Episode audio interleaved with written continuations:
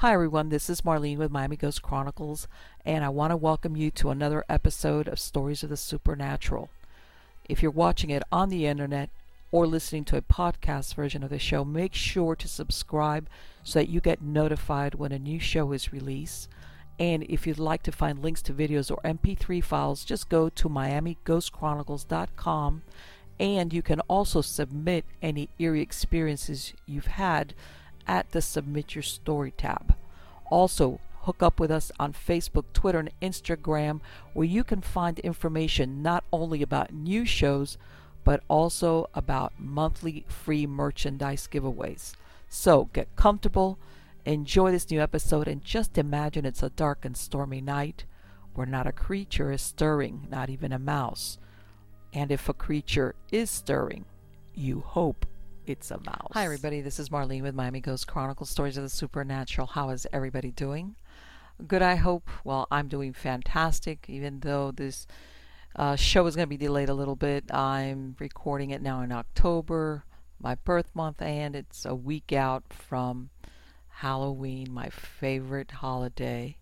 And with that in mind, I have a super fantastic, interesting guest. This is a gentleman by the name of Shane Sirois. He, uh, he, to say that he's skilled is an understatement. He has been helping families and individuals with, for lack of a better word, what you can call extreme hauntings. Uh, and even though he does have a gift as far as understanding, diagnosing, treating disturbances in home, uh, he also uses the intelligence or what the scientific side as far as understanding how to handle this. Uh, and one of the most important things that he makes mention is that his abilities are not just limited to healing homes. He heals people's lives as well. And the reason why I'm bringing this up is that people that have undergone extreme hauntings, uh, by this, it could be short duration. In some cases, sometimes it's been going on for years. They sometimes have like a little bit of PTSD going on as far as getting beyond what their experiences were and the fear of it returning. And um, part of his ability is the understanding of how to work with people for them to move beyond what happened, besides understanding how it came about and to make sure that it doesn't come back. So, anyway, let me bring him on, and of course, I'm going to ask Shane uh, what I ask all my guests, which is how he became involved with the paranormal, especially, and I have a feeling about this that this was hap- something that happened to him as a child. So, Shane, am I accurate about thinking that your first encounter with something paranormal happened when you were a kid? Yes, it started age of three. We lived in a home in Leominster, Massachusetts, and we my mother would see you know she'd see an apparition of a man uh, staring at her. You know, he'd be standing in a doorway staring at her. But I would see I saw him walk into the living room one time, but I would see uh, it started off as like different people standing at the at the corner of the room um, at the foot of my bed, kind of in the corner, staring at me, and and they would start moving towards me. I'd close my eyes, I'd open my eyes, and they'd be back in the corner of the room, and we would just repeat this over and over and over until I fell asleep. Until um, one night I got up, and this is where it got really strange. Is I got up and I I went to go to the bathroom, and I walked through the kitchen, go in the bathroom. I'm walking back out. I feel two hands pressed firmly on on the back of my shoulders, and it, it's behind me. I can't see what it is, and it it forces me to the ground. And finally, I fight it off, and I still can't see it. And you know, it was dark and everything too. I run and I I jumped up over the the uh, base of the bed, uh, okay. the foot of the bed, and was just shaking myself in the air, you know, trying to get this thing off me. And I land in the bed. I, I you know, bury because I'm I'm little. I'm like three, four years old. Sure. I bury my my head in between the mattress and the in the in the wall, and then finally, after a little while, nothing's happening. So I, I turn around and I lay on my right side so I could. I'm facing actually my sister's bed was across from me, mm-hmm. and I could see her sleeping. and and there was nothing in the room. I really expected to see something, but there was nothing there. So finally, I start to feel like you know I'm settling down. It took a little while, Mm-hmm. and I start to feel like I'm gonna you know start dozing off. I close my eyes, and just Uh-huh. as I start to feel like I'm you know just ready to fall asleep, I feel a hand on my face, and I open up my eyes, and and I kid kid you not, there was a it was like it looked like a gray alien, you know, your typical gray looking alien standing Right. there. Yeah, so that is it- horrific. um, I'm telling you. That's, yeah, so it, it it was really bizarre. Now, of course, I was young, but these these memories are very real to me, and I I Mhm. do believe that it did happen. Um, I don't think there were imaginations because I, I mean I can remember even further back. I can remember when I was crawling as a as a baby, you know. right. So, um, but then we moved to um, we we moved to Texas when I was let's see. So it was about it was about the age of seven um, when we were in Texas, and uh, we lived in San Antonio. And at that time, I would I would go to bed, and I, sometimes I wouldn't even fall asleep. I would just be laying there, and all of a sudden I'd realize there's these two beings on either side of my my bed. You know, your typical little little grays.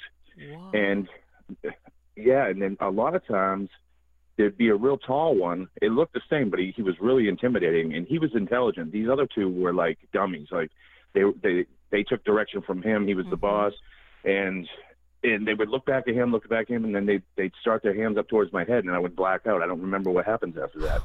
And and so um and then so sometimes you know you start to know when they're there. And I one night I was laying in bed and I'm like, there's one outside my window. I know it. And I, I walked over to the window and I look out the window and there's one standing in our back in the backyard and and and it it wants me to come out there. It didn't speak. I just knew that it wanted me to go out there. I black out. I don't I don't know what happens. okay. The very the very next day my mother says, Do you know you were sleepwalking last night? You tried to walk out of the house? But I was awake when I saw this thing and then I I don't remember after that. But she says right. I, I I walked through the the house and it, I was fighting with the door trying to get outside and and um but she used to find me like you know all, all over the the house you know while we lived there so but then I, when then we moved and nothing really happened after that until I I reached the age of 10 and when I was 10 um this is where it really began for me what? Now- I was getting there- oh my god. what happened? It was like you would think that what would have happened would have been more than enough.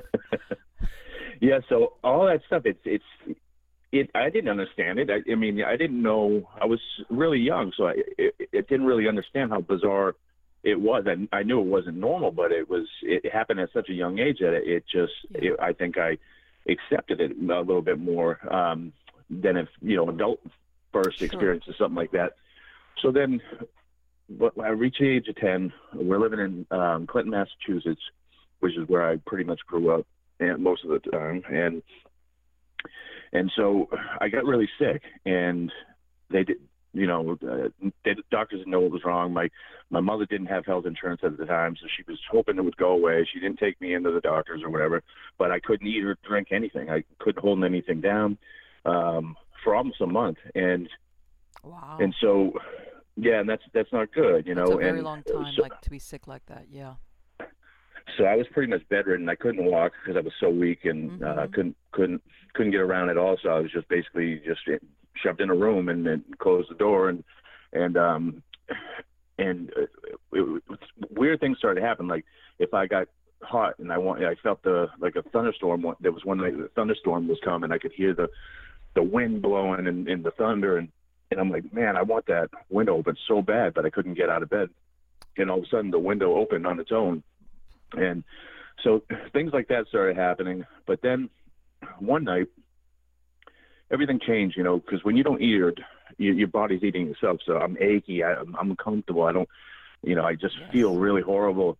And all of a sudden, one night, it was just the best way I can explain it is, I all of a sudden all that went away.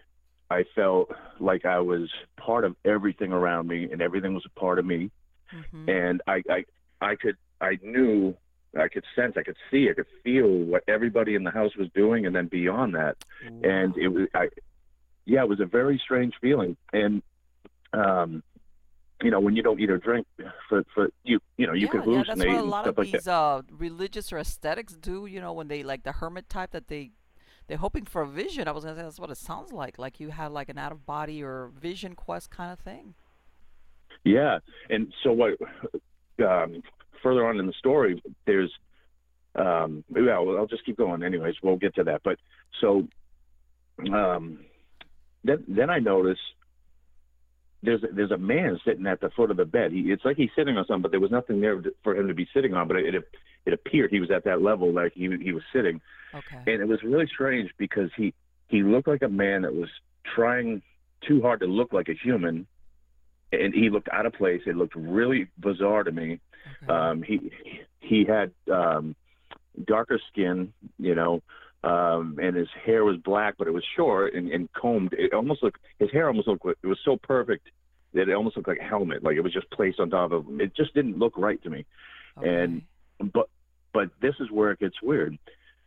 He this is where I got my information on how to deal with negative parasitic hauntings. Okay. He said, he goes, "You're going to be okay. This is happening for a reason. You're being brought here, so you're connected and you're tuned basically is what he said. You're you're going to be tuned to to the here, so you you could, you're always connected to this. And he says because you're going to help people for the rest of your life. Now, at the time, that made no sense to me at all. And you know, I'm I'm 10 years old, um, but he he then gave me information about the mechanics of how what initiates a haunt, a negative haunt, or attachment. Some people like to say, right. and what initiates it and what allows it to continue to go on. What what allows that connection between the entity and the afflicted? Okay. And and so he gave me a thorough understanding of that, and um, it made no sense to me, but I remembered it. It was just etched in my brain. So um, that same night, my mother and stepfather come home from the bar, and I can hear them giggling and acting stupid coming up the stairs, and and um, and so I opened my eyes because you know I was I was resting and I could hear their voice. So I opened my eyes and everything was white. I couldn't see anything.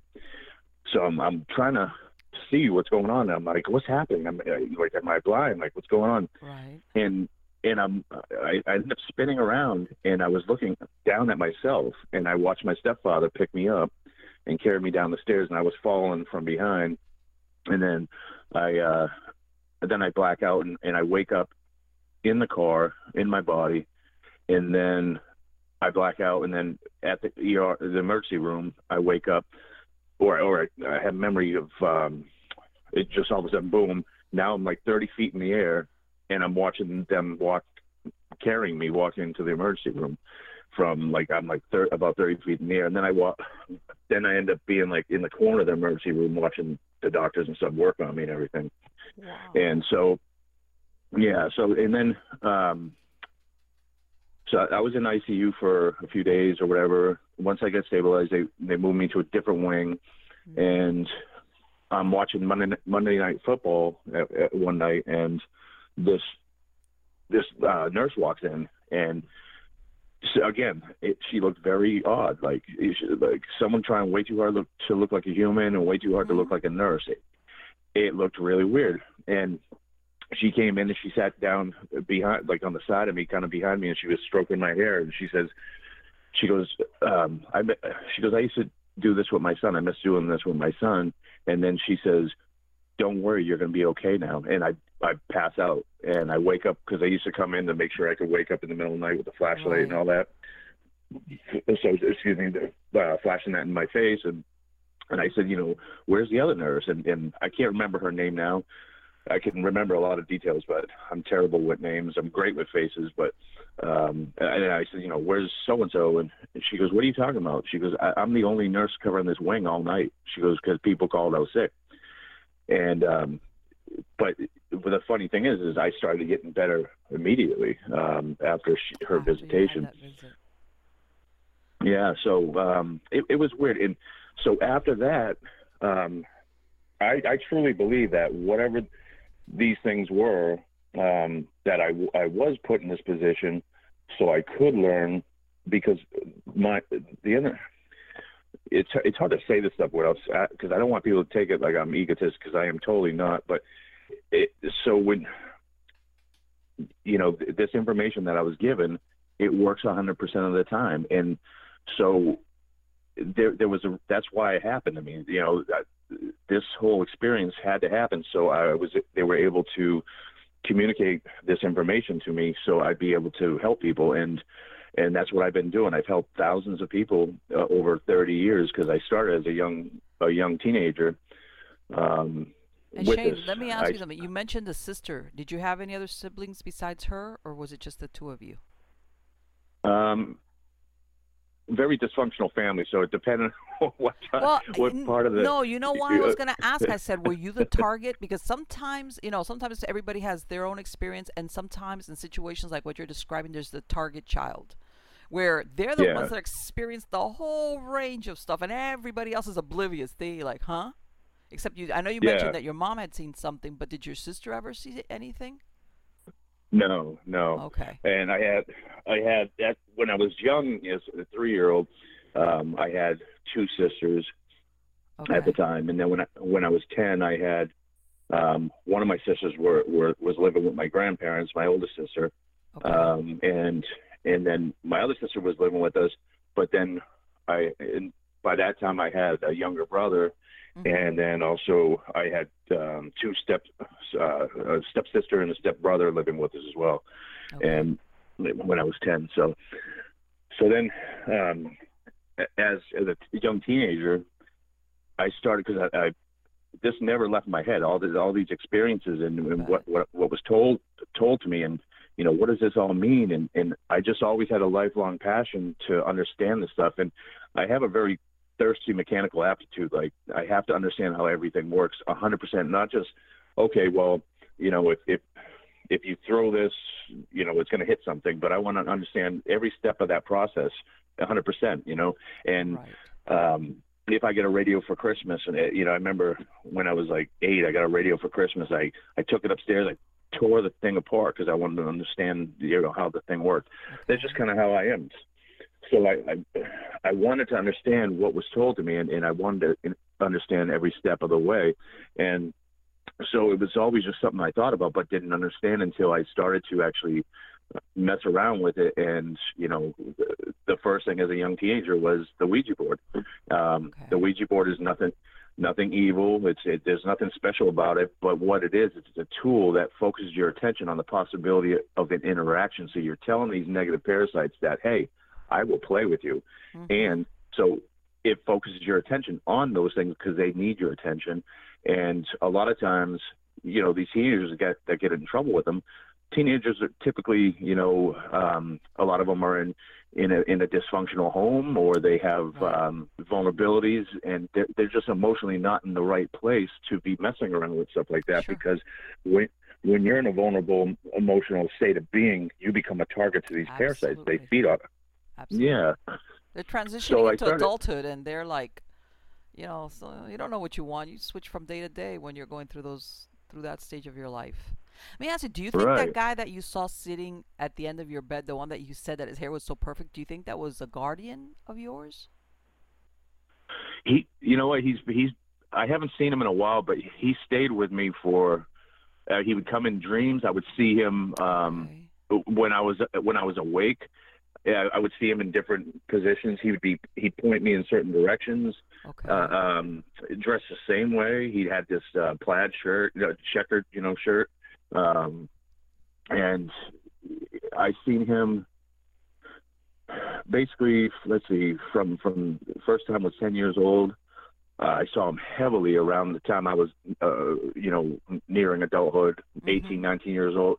I would I saw him like a ton, and then he appeared periodically over the next few years, but I haven't I haven't seen him since. So I think um, he, I don't know. I think maybe he was kicking me off on my journey, and then you know once I once I started connecting dots, he was no longer right. needed, and I exactly. I think, yeah. Oh, well, I've heard of that. That yeah, that you have guardians through certain stages, and then once like you is exactly like what you said once you're past the point of where they were helping you then maybe a new one will come in it's not Yeah. it doesn't necessarily always have to be the same one throughout your life that is so Yeah. interesting so you Yeah, went through thing- you you but let me tell you something that's a really heavy thing that they laid on you as a kid that's uh-huh.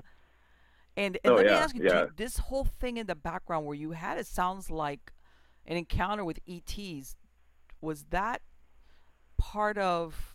Was that running parallel to the spirit contact, or was it all meshed up together? Now that you look back at it, what what was that? it's it.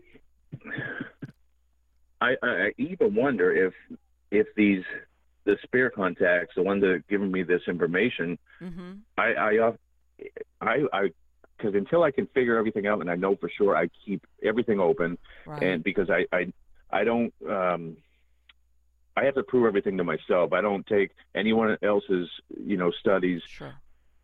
you know as a you know I take everything as a grain of salt. I I have to do the work myself, and I have to understand every every step of the way Mm-hmm. um, before I can I can say for sure. So I'll I'll never you know pose a theory as truth until I know for sure. But what what I often wonder, and it almost could because the when when I when I'm around these alien type things Mm-hmm. because it continues it continues my whole life. It still Okay. happens today. Um, it they feel the same as the entities that were near my bed that were giving me information on how to deal with it. So I, I often wonder if these were not aliens posing like human looking people Okay. to give me this information to deal with the parasitic entities because these parasitic entities are a totally different life form. Pe- Mhm. you know, people call them people call them demons. They call them, you know, archons. There's all kinds of names for Right. them, but we don't know that there any such thing eh, like that. But um, Yeah. I actually believe um, that they're they're an actual life form, and just because we can't see them a lot of times, that Mhm. we we don't have a very broad um, visual light spectrum. You know, Sure. that's why animals can see, see things that we can't because they see a, a different light spectrum. So th- just because we can't see them doesn't mean that they're not a real thing. And I truly believe that these what I call par- I I call them parasitic entities because it it's a name that describes their personality and what they do. And because we don't we don't know that they're demons that got bored playing cards with the devil down in hell and they're going to cl- come up here and mess with us. right, you know, exactly. Well, yeah, and- and, and, and sometimes I, I guess it's the, f- and and also I was I was thinking along the lines, you know, everybody of course always thinks of extraterrestrial life as like traveling through space and a UFO, whatever. But you know, there's also that theory that what if the way that they come into our world is inter or intradimensionally, you know, which is like then Right. we're talking about a whole host of things as like you said, parasites, uh, extraterrestrial f- uh, life forms. You know, maybe they're coming and going into our world through through a parallel or another dimension that runs alongside ours, and they just know how to manipulate it where they can come in and out. And um, That's Yeah, it that's can kind of exact- account for a lot of things that sometimes people see and then they there's no proof like where they came from or where they went. Right, right, right, and then that's exactly what we what we think. We're- They're definitely they seem to be multiversal, Mhm. and you know, it just it just really really appears that way. But um, what what I do know about these parasitic entities, so you know, I was told this. Uh, you know, when I was 10, when I was sick, but I, I also see this because I put in place a process to identify trends within Right. each haunting. And I've done that since, uh, you know, a very young age. Mhm. Um, and I started to notice uh, common things that nobody else seemed to be picking up on, and it confirmed what I was told as a ten-year-old. Um, Okay. These things, these things are connected. They're initiated and they're connected to us through frequency, through mostly emotional Okay. frequency. So when when we're in a low, lowered, vulnerable, emotional state of being, Mhm. our our our frequency is lowered, and therefore we become connected with th- these parasitic entities like a two-way radio. If you've got two wa- walkie-talkies or two-way radios that are on different frequencies, they cannot communicate. So when we're in a vulnerable state, this is not. This is. Oh, I'll tell you this, and I got to tell you a really cool story Go ahead. I'm to elaborate to to elaborate on this. So when we're in a lowered emotional state of being, our, frequency is equivalent to cancer, mold, mildew, other parasitic life forms, including these parasitic life forms that, that feed off of us. Um, and, and not, not really just feed it. I think it's more connected to us, and but um, attached to, to those uh, lowered emotional frequencies. They need fear, attention, and negativity, yes. or or a vulnerability. And and so you know when we're elevated we're in a good place and, and stuff like that. And we have no traumas or bad life experiences that are, are, are hurting our hearts or, or, our minds then these things cannot touch us. They, it just we they cannot connect with us at all. So um so I know you know Paul Eno because I, I know Paul Eno's been on your show. So I'll tell you how I met him. Um, back in 1998 okay.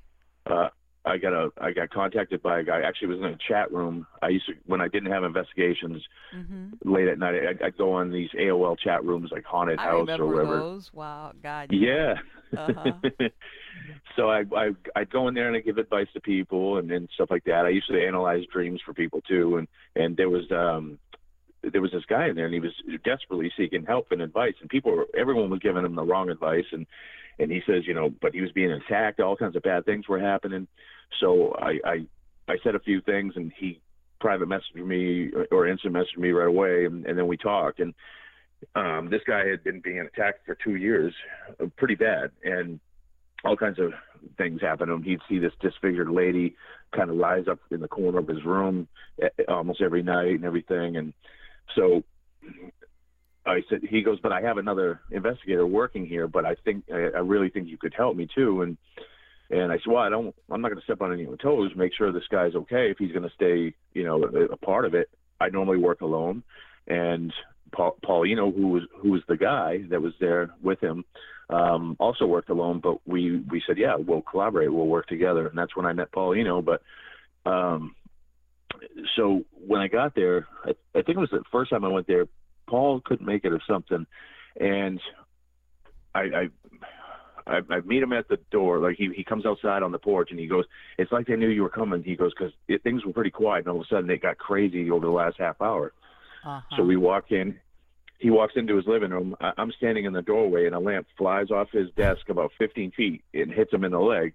And he goes, "See, that's what I'm talking about." And he said it so nonchalant that I knew that he'd been dealing with much, much worse because it didn't. Right, like yeah, this is much. like yeah, this is the tame stuff. yeah. so, um, it was pretty. It was pretty crazy. I even took a picture of of the entity. I was talking to him one time, and and I started to notice. I could see his bedroom door. It was right behind where he was sitting, and all of a sudden, it was like heat off the pavement, but it was all swirling but it was kind of the same effect as heat off the pavement, but it, it, was swirling around. I couldn't make out anything in his room. I said, "What is happening there?" I've seen it before, but it, it only in the real strong cases. So I, I I get up, I start powering my camera. And now back then it was like the the camera just came out with like top notch camera, right? And this is funny. Sony Mavica 1.3 megapixels that took a floppy disk. Okay. it cost me like 900 bucks. Yeah. yeah. so that's how long ago that was. Yeah, so, exactly. I, so I only, walk over to. So only certain people of a certain age, believe it or not, are going to be able to relate and understand why we're la- right. I'm laughing about that. But anyway, yeah. go ahead. Some some of the listeners are going to be like, "What's a floppy disk?" You yeah. Know? So, so I, I'm standing in the doorway, and I'm trying to make out, you know, what's happening. I'm just looking, but I can't see nothing. All of a sudden, all that commotion, that stuff in the air starts to dissipate, and I start I start noticing something bobbing in and out from behind. There was a box fan that was sitting on top of a, a, a storage bin, one of those top, you know, plastic storage bins, and I saw this head bobbing out and then going back in and bobbing out, and all of a sudden it, it comes out, more of that dissipates, and I can see now, and there's this thing, this entity, um, kind of looked human, but looked really bizarre staring right at me and black eyes, very black eyes, solid black. And I could tell two things, and I could feel it so strongly. This thing was afraid of me because it knew I knew how to get rid of it. It was definitely afraid of me, but it hated my guts. I could feel the hate coming off yeah. this thing like nothing I've ever felt before.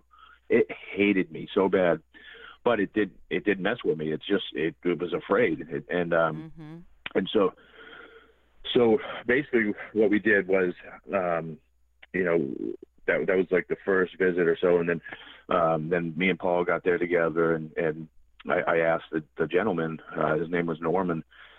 I said how long have you lived here? He goes I've lived here for 11 years. My no no he goes uh, my girlfriend's lived here for 11 years. I've lived here for six years. I said how long have you been being attacked by this thing? He said the last two years so I said, then something happened two years ago that made you put you in a vulnerable emotional state of being, or something changed this Yes. environment, or something that changed you in, internally, like something had an effect on you. Um, and he says, well, actually, it started happening three weeks after I was diagnosed with pancreatic cancer. There you go. Now, pancreatic cancer is pretty much a death sentence, right? So Yes. uh, he was terminal and he was put on meds. He couldn't work anymore, and who would want to? Thinking, you know, they're going to die. And Mhm. so he he did. He was just sitting at home now, thinking about the fact that he's going to die.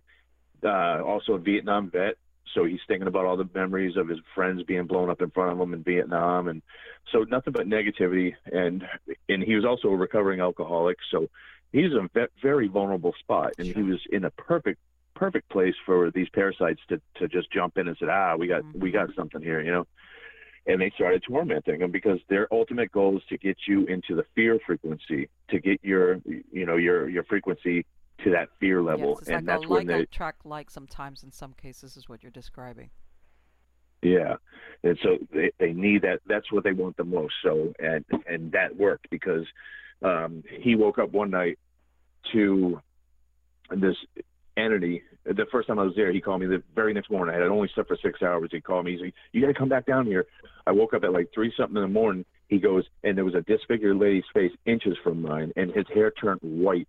He looked a hundred years older than uh, when I just last saw him he literally aged. His hair did. It was salt and pepper. His hair turned white over just from this experience. I thought that was only in mo- movies, you know, but Yeah, right, exactly.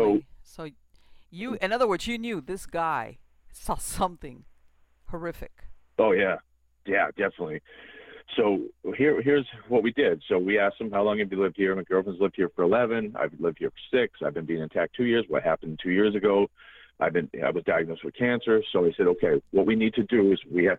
You're you're in a vulnerable state. You're you're in a negative place. So we need to elevate you know your emotion and there's no other way better to do that than to get him to do something physically that he, so he cannot revert back to those thoughts something that actually occupies his internal dialogue and his his mind his body uh, it, some kind of action where he it, it occupies him so he doesn't revert back he's busy Mhm. doing something positive so he can't think of the negative. negative and so i said you know you got to take walks volunteer at the soup kitchen um you know do whatever do something that makes you feel good about yourself but stay active doing something positive that makes you feel good and so he actually did that he he volunteered at a soup kitchen and the soup kitchen was in the basement of of a stone church. That same stone church, for some reason, was scheduled to be torn down. It was the oldest stone church in Rhode Island, Okay. and he let he led a fight to save it. So he now he's on the front page of the paper. He's on the nightly news. He had drive. He had purpose. He was doing something positive. mm-hmm. The entity di- disappeared. It just vanished, gone. It was just boom, connection Okay. broken. And not not only that, his cancer disappeared off of X-ray. He's still alive today, and he's ca- cancer free. That is one out of three cases that I've done in my life where the cancer and the parasite disappeared at the same time. other words, that that is it no. was- Let me ask, uh, wh- when you were saying the parasite, you're talking here a non-human entity, right? Um, yes, I'm Even though I know you said that he saw a woman, but as far as you're concerned, your sense your sense was that it was a non-human entity. Yeah, yeah. You know, I don't think they're human, but they're definitely a life form. They're they're definitely some kind of life form, but they're we call them parasitic. Mhm. You know, par- parasitic entity because it basically labels their what they're doing, their personality, what they what they want. Um, they're they're parasitic, and and so uh, other people would call them demons and, and whatever Right, else. right, so, right. No, I know everybody sometimes, and then, and of course the demon, the D word, is so much scarier. that Yeah, I yeah. think it's overused. Yeah. Uh, let me ask you, Shane. So, do you yeah, that- think there's any possibility? Because I know you said that basically his his diagnosis of the cancer was like what this was the the the, the, the event, the triggering event. Do you think that it was the way he was feeling, or was it something that he picked up maybe when he went to the hospital? Something that basically gravitates around where there's illness and death, or it was just something that he called to himself because he, basically, like what you said, he thought, "I'm dying." Right. It was it, it, was the fact that he was in a vulnerable, lowered emotional state of being, okay. and so it, when we're down there, think of it in frequency. I can't say frequency enough. Mm-hmm. Actual frequency, measurable frequency. When we can connect with these entities, um, when we're elevated, we're in a good place. They can they can't talk to us. They can't communicate with us. Um, okay. These these parasites. Um, they they might come into your house. They might try to do something, mm-hmm. but if if um, you know, if, if you don't offer that fear and that right. attention, then they're not going to elevate. But they truly connect with people eh, eh, that are, um, and I'll to point point this out too. Um, but people that are in, in lowered emotional state uh, of being or fearful too. Fear is another thing. So um, that's why a lot of people, when they, they get into this paranormal work or use a Ouija board, they get an attachment themselves is because they're afraid. Sure. Uh, you know, not only are they given attention, but they become a little nerved and fearful, and those that's what they want from you. So they connect to, with you and they they attach to you. So, um, I was going to say, well, uh, you know what? I tell everybody, anybody that's done this work for for a length of time, and you know, inevitably, you know, you go through the cases that are nothing there, or eh, but you run across certain cases that you're they're scary, for lack of a better word most people I realize after a while they need to take us about it. They need to step back because they feel almost like what you're describing. Like I need to step away from this and just live a regular life where I'm not dealing with dead people or people, you know, suffering from haunting. Like they have to create that boundary because I think they feel in themselves the danger that comes right. of doing this with no break in between. Like in other yeah. words, you're alive and whatever it is is dead or in this case a parasite, but but you know, feeds on fear. Right, right, and yeah, and we're people get weirded out sometimes because they we get a lot of questions asked. You know, I, I co-host on Paulina's show a lot, and we get mm-hmm. questions there. And I do I do other shows. I just started my own show too, and and but the question comes in a lot that, you know, people say, well, you you tell people that they they shouldn't do this work, but you do it, you know. But you know, really, that's not what we mean. Yes. It, it takes it it takes the right character type, and um, I've helped so many investigators that got in trouble. Like I'm talking mm-hmm. bad trouble. I there was this one investigator who was older than me, said he was very experienced, but he says, but you know, I I, I need to learn from you. Can you mentor me? And and so I I I said I met with him and I agreed to. This guy ended up. I took him to one case, and what he experienced, he thought he, he told me he was very exp- experienced with all this stuff that he he's witnessed it. He, he you know what he experienced in this house, what he witnessed, blew his mind so much that he ended up going cuckoo a little bit. He he ended up losing his house. He lost his wife. He lost his job. Yeah, he, he this guy had a he, he had like a house, you know, like it was like a six seven hundred thousand dollar home, um, lovely wife. He had a, a six figure job and he lost everything. He's living in a trailer home in a very nasty city right now. And uh, I now what happened was I helped him through that, and I got him better. Okay. So he this is he kept he at this time he he, he was going he was spiraling bad. So I got him through all that. I fixed everything. He he still had his house, his wife, and his his job at the time. Right. But he then I I told him no more paranormal work for you uh, you know, we can stay friends. We'll hang out. We'll do stuff. But you're not right. doing the paranormal with me, me anymore. He opened up his own website, started to try to help people, and he got himself in trouble again. You know, and lost it, lost everything. You know. You know so what? I, I'm so glad you brought that up because um, on some of my other shows I mentioned it, and, and, I, I'm gonna blame it on all these paranormal reality shows that make it look so exciting. You know, and it's like even if you think, man, this is fascinating, or I would love to do that, that sounds so, exactly like what you said. Not everybody has the temperament, or how can I say the mental? It's it's a bunch of emotion. It's a bunch of things that to handle an investigation like what you're describing. Because yeah, sometimes right. you're gonna go to some stuff that's there's nothing there. It's like okay, somebody with a great imagination or a raccoon in the attic.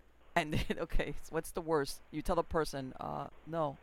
Or maybe something that's a residual, but somewhere along the line, if you get somebody that their boundaries have been violated, a host of other things that runs across something like what you're describing, a very dark or malevolent haunting or attachment or something going on in that house, they're, they've, they're, they've got basically a big bullseye on their head.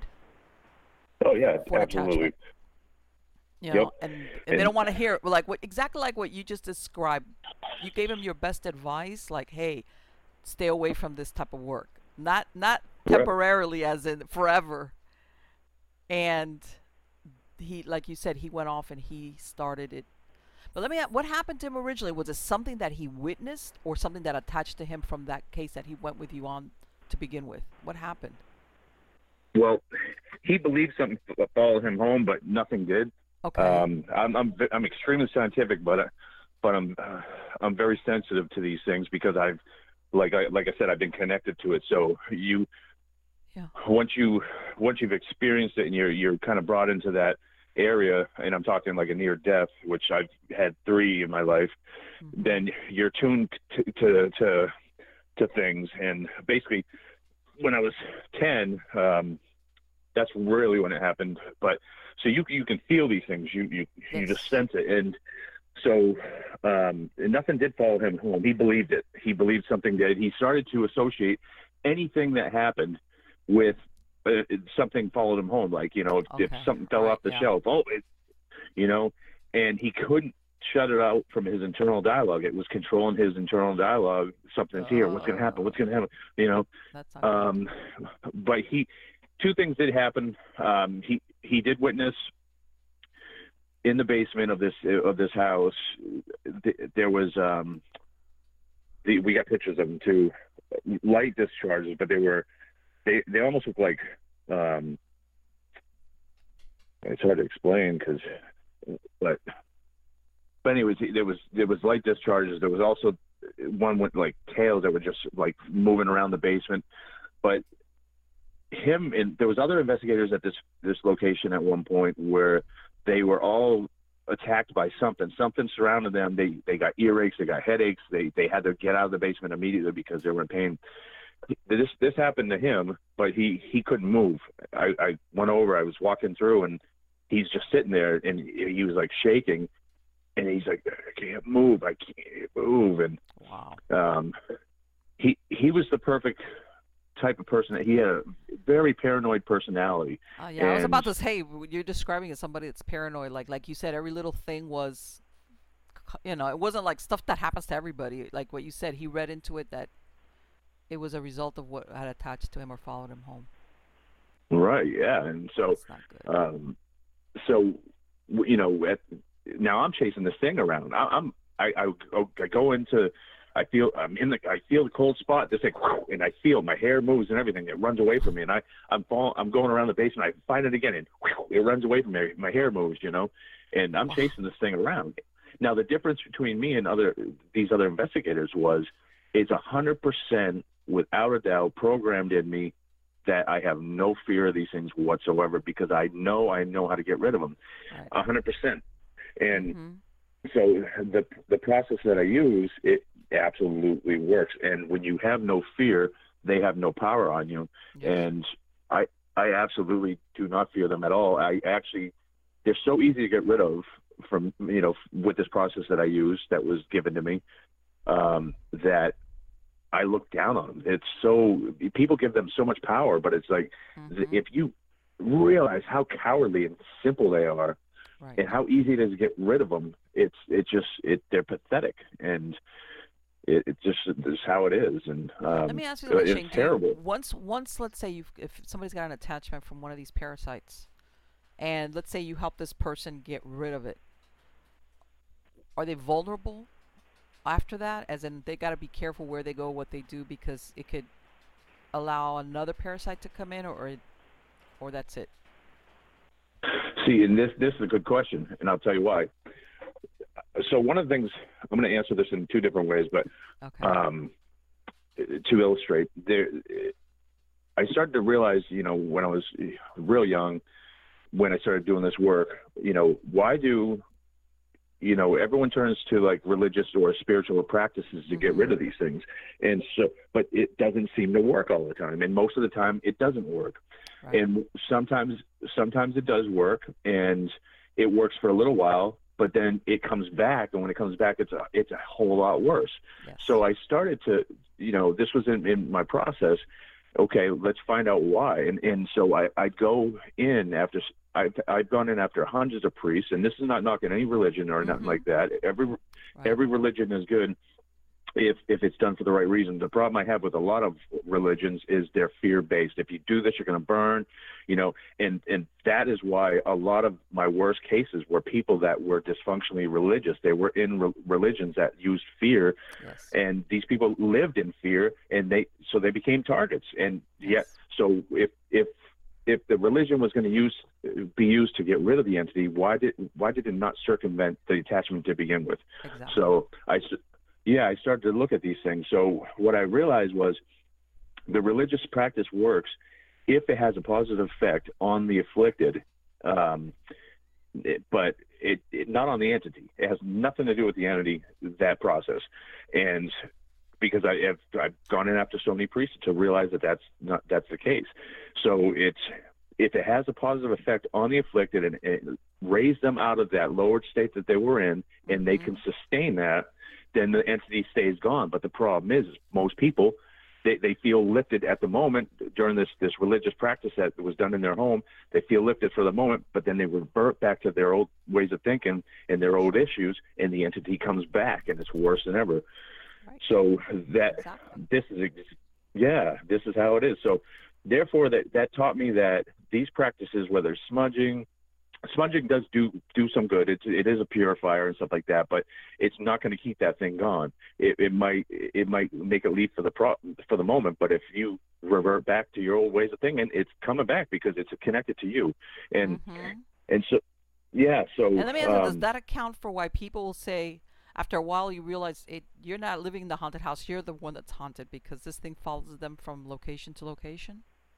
Yeah, and that's what I tell people. In the event of negative haunts, it's not the home being haunted; it's the person. That is yeah. a fact. I mean, in in my work, I mean, I I have so much documentation to show this, and so you know, I had another point to make, but um, I forget. Anyway, well, we'll get, and one of the things I wanted to mention, which I think was so interesting, you know, you remember how you said that that encounter that you had with that entity that you could feel like this hate. In other words, this pure yeah. hate towards you. Yep. And that is one of the things I've heard from experienced exorcists, including priests. As a matter of fact, the uh, the late Dr. Malachi also mentioned it.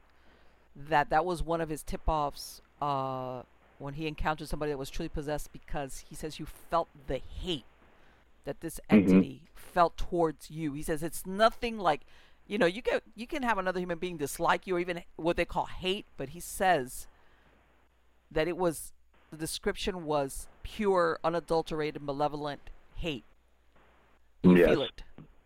Yeah, and so that's that's absolutely true. But so that that's another thing I was um, was going for on that last question was um, no, I forget again. It just it just blew my mind. it just left me. Um, oh no, it was about the the the religious practice and, and yes, why yes. it doesn't usually work.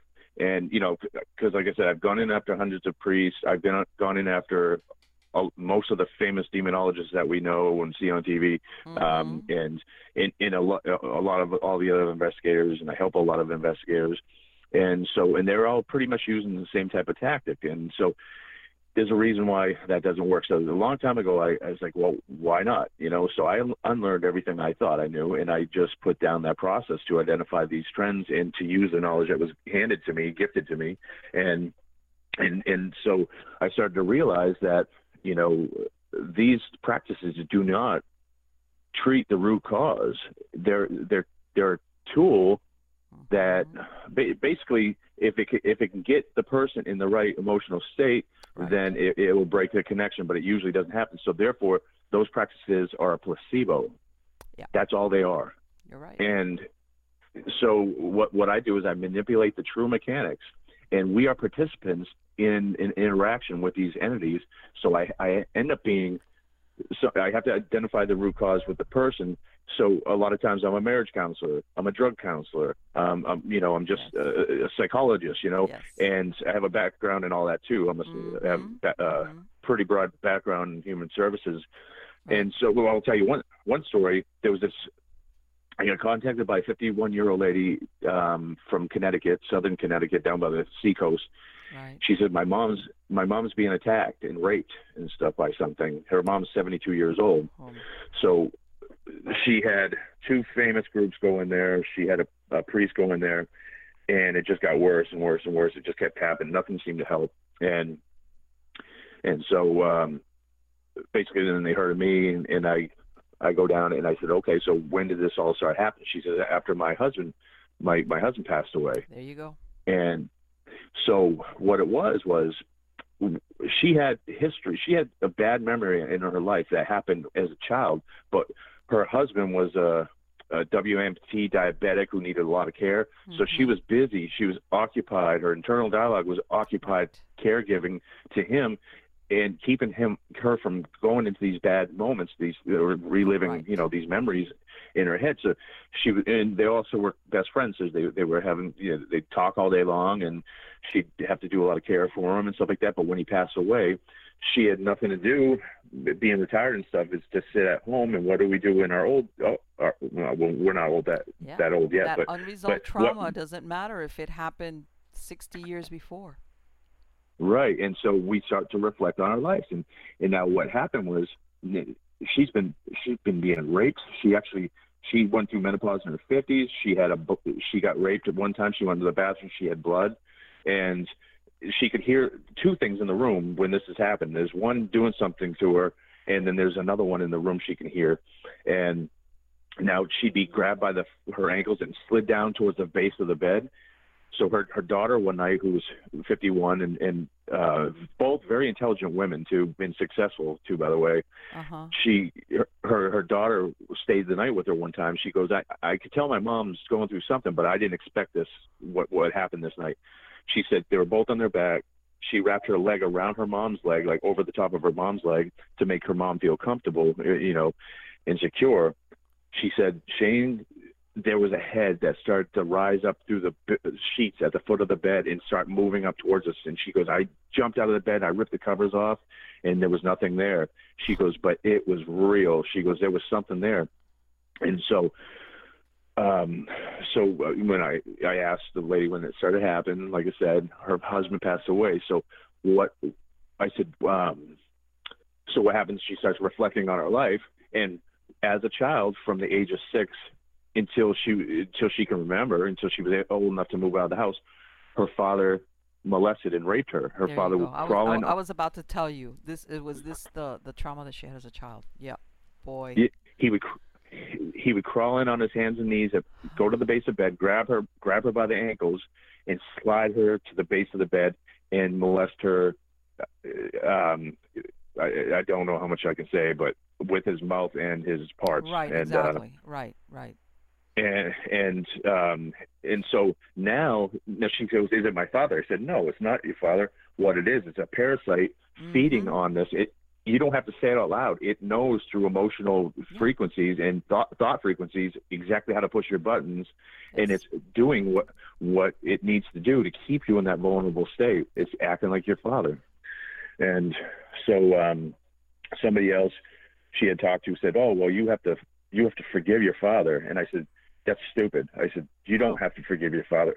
I said what you need to do there's a difference. You don't have to forgive him. You should never you don't forgive somebody of that especially until they make amends but uh if they change their ways and then maybe you could do that but what what what you need to do is you need to accept that it happened you need to accept it as part of your life Exactly. and and so because um, what, it made you who you are is she was exactly what you're saying. Even if she forgave him, she would still be the victim.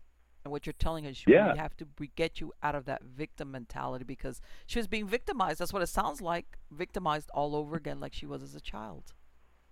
Yep, that's exactly what I told her. I even use that same word, victim mentality, but also we you need to um, focus on more positive and realize that you know your life experience led to the person that you are today. Um, beautiful home, great. You know, her daughter was very successful. Her children, you know, her grandkids, and just and like I said, both very charming, very intelligent people.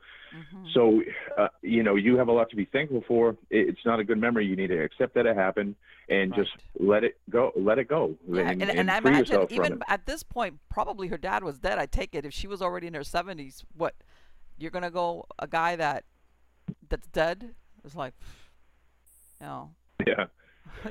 so and so I get emails from him. Every, this was like four years ago or so, and okay. every year I get a, a an email from him saying that you know thank you so much thank you so much this thing's been totally gone we haven't seen it nothing's happened at all and and so I didn't have to go in there and splash holy water around, read from a Bible, right. do smudgings, or nothing like that. All I did was go in there and educate them on the mechanics and what they were doing wrong and what how to fix it, and counsel them a little bit. And and as long as and mo- all fortunately all the people I go to help finally understand that. Some people are hard to convince of this process because they're so used to what they see on yeah, TV. I was gonna say, re- yeah, if if you're not if you're not throwing holy water around or something more dramatic, for lack of a better word, it's like yeah.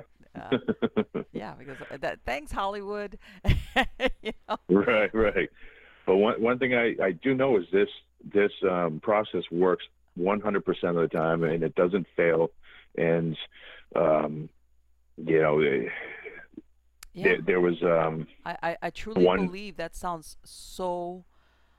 Um, people, uh, and, and it is exactly like, like you said, when you would maybe when you looked at this woman from the outside, she was very successful and she had brought up her family. Like you said, anybody looking from the outside, not knowing the trauma, what was, what had happened to as a child, would think, okay, but that that incident, which was horrible and was systemic for so many years, that that basically was something that she was enduring, for lack of a better word, till she was what in her seventies. You said that's horrible. Yeah, seventy-two. Yeah.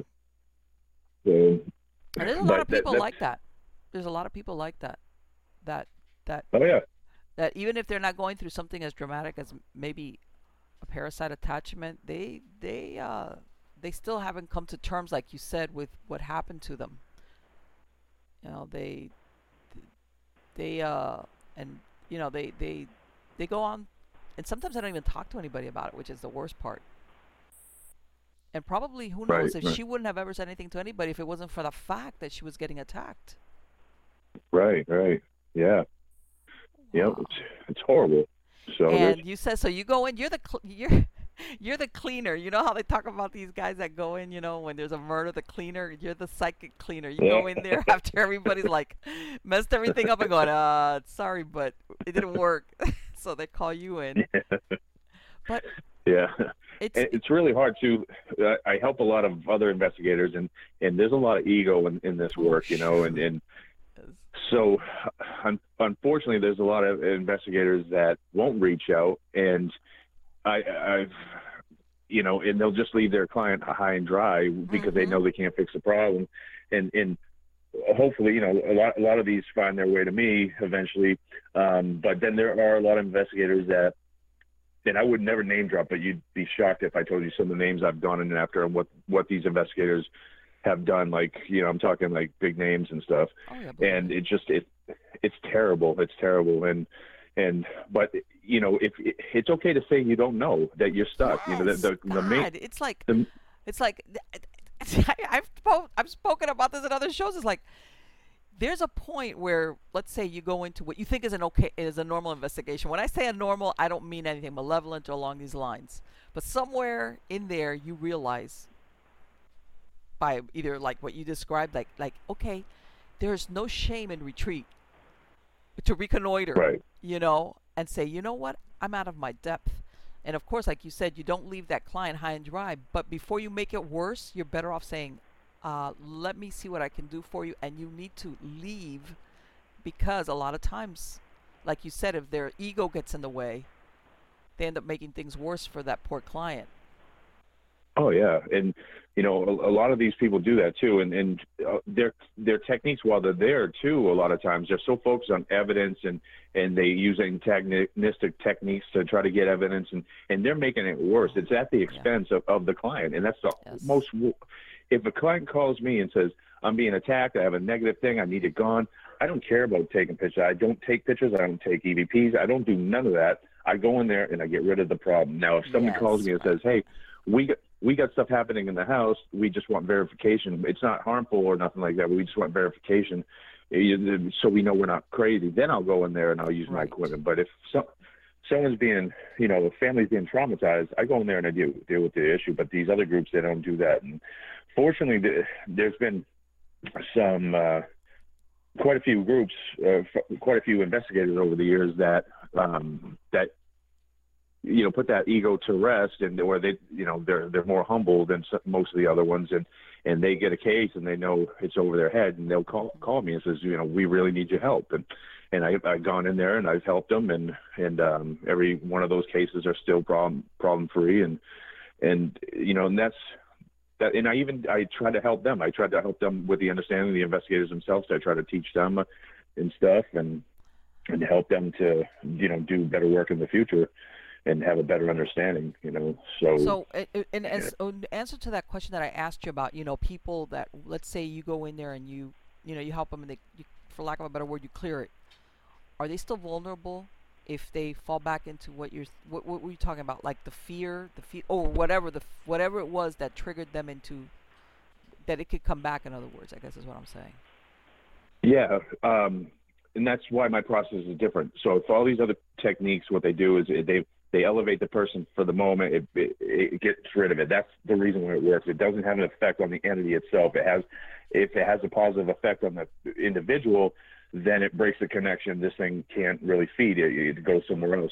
But if you fall back in that old way of thinking, it comes back. So with my process is it's a, a lot of it is an education to the afflicted to and also guidance to get them out of where they are if they're in this lowered emotional state this vulnerable state I I pinpoint what that what the issue is. If it's a childhood memory, mm-hmm. if it's um, a cancer diagnosis, if it whatever it is. Like I said, I've been a, a, a drug counselor, a, you know, mm-hmm. all kinds of different things. I have to treat people in their personal matters, in their in their, you know, heal their hearts and help their minds and get them on, on a positive track. And yes. so, and and I teach them how to stay that way, so this thing does not return and they they know if they do revert back. I had a case in Ro- Rochester, New Hampshire. Um, most of my cases aren't in, in, my own state where I live, but uh, most of them are everywhere else. But but there was one um, Rochester, New Hampshire, back in 2003, where this family was it was very very very active, and they've had all kinds of people go in there and try to help them, and it didn't work, and and so um, but the problem I was having with this family was to get them to talk about things. They they they were thinking like you know they had a shaman go in there do a smudging. It did it didn't you know helped a little bit, and then it came back, and then a priest and and whatever else. So they weren't used to my technique. They they thought it was just going to be you go in there, you do some kind of weird thing, and the thing disappears. But right. so I'm ask, I'm asking them questions, and I I don't I'm not so direct. I I I start slowly to get people to open up and I don't force them to talk about their personal issues. I, I do it in such a way that they start opening them up, uh, up on their own. Mm-hmm. But the problem I was ha- having was when I was doing this, it's all started with the the lady of the house, the mother of the house, and whenever she wanted to talk, she would like kind of cower her head and she would look at her husband and he would just give her a look and and she wouldn't talk and yeah he was t- with his eyes. I, I could feel it emotionally that he was telling her, "Don't you dare talk," you know, about stuff. But so I, I knew there was issues, um, marital yeah. issues, and, and and everything else. So finally, we got her alone, and um, I had a team at the time, and me and my assistant were were standing in the bedroom. We walked in there. She was going to show us something real quick, and the, the the father was occupied with somebody else. I shut the door and, and so I asked her some questions to get her to open up that weren't so direct. And I can't remember what I asked her, but when I when she started to answer, she looked anxious, like I could finally talk, you know, and, and it was like she wanted to get out so bad. And when she did that, there were like sparks all around her head, just like these discharges around her head, which. I've seen before. It's it's not that common, but they're like mini fireworks almost. And um, my assistant grabbed my arm and was squeezing because she had never seen seen anything like, that. Like, and uh, so, but basically, um, what it was was it, they had um, the guy had a, a son from his first marriage who was this kid was kind of like uh not in a very good place and he he moved in with them he was in his early 20s and he was doing bad things and it was it was causing huge problems between them in their relationship and everything. And and so it started this entity showed up and started attacking the mother. And um so I, I told her, you know, if something happens, ignore it like nothing ever happened. Don't give it no attention. Just act like matter of factly, like, oh, okay, so the plate slid off the desk. Oh well, oh well, no big deal. Right. Just don't let it faze you, faze you at all. Don't think about it. Wipe it clean from your internal dialogue. Don't think about what's going to happen next. What's mm-hmm. going to happen next. Try to occupy yourself with positive actions, positive things. And so she was doing all that, and what this entity did was, okay, if you're not going to pay attention to me, I know how to get you to pay attention to me. And it started going after the kids. Yes. And so a four year old got thrown through a bathroom on one of our visits. Luckily, he, he was okay. Um, but, and so then I had to basically treat the whole family. And, and, and once I got them to understand the process, the thing disappeared. And I had, it was like, let's see, that was number three. So probably seven years later, um, I had heard from him periodically for a little while, and then everything was good. So I didn't hear back from him. It was like seven years later. I, I found their number in my files, and I, and I decided to give them a call and see if everything was all right. And they said, "Yeah, yeah, we're still good." She she said twice we f- fell back into um, old our old ways. Mm-hmm and and it started to come back. So we're like, oh, we have to do what Shane said, and and she goes, when we did that, and, and everything was fine, it would it would go away again. So she. And um, what happened? Did that older son? Did he continue living there? Was he in on the plan to like as far as what they needed to do, or what happened with him? Yeah, I think he ended up uh, moving out, and if I remember correctly, okay. and but there was there was other issues too, like um, with the marriage. Um, you know, I, I could you know, sense. Well, and I was also, about to say because that dirty look she was getting from her husband, that's that, that, that was yeah, like, yeah, that's not a good thing. Like like the couch smelled like dirty feet and beer, so I, I knew he's been sleeping there for for you know oh. during the night. That, oh. that was a clear indication. Not only just sensing it, but it was just the, the evidence was there, you know. And um, but all in all, they were they were a, a, I like the people. Um, no, I, I but know there exactly was... what you mean, but but in other words, you know, it's like okay, well, maybe the, the, the finger points immediately to this thing about your kid, but there's other stuff that was going on here that that made it manifest easier. I guess is what I'm saying. Uh, yeah. So. so I take it you didn't sit long on that sofa. Only kidding you know why I'm saying that? Because I've been to some places where it's like, uh, no, I don't care how tired I am, I'm not sitting on that sofa. like, no, because you know exactly like. It's it, it's it's crazy, you know, because um, a lot of the cases that we do, like um, over the years, right now, everyone that I get now, and it's been this way for years, are an actual parasitic attachment, and but there was there was a, a a period there where, gosh, you know, um, you know, because I do a lot of, I do FM shows, I do um, internet shows, and, and mm-hmm. lecture abroad and everything, and so, and, and TV once in a while, and and so you, you do some of these you know radio shows for instance and and you get contacted from people and they're like oh yeah we got stuff happening in our house. Can you come by? And so like this one one time i drove four hours one way four hours up, and, and I don't charge. you know, yeah, I don't charge people. You know, and, and I I make money. I own a remodeling business, but I also make money doing some of the uh, the lecturing that I do and, and other stuff that I do Mhm. in the field.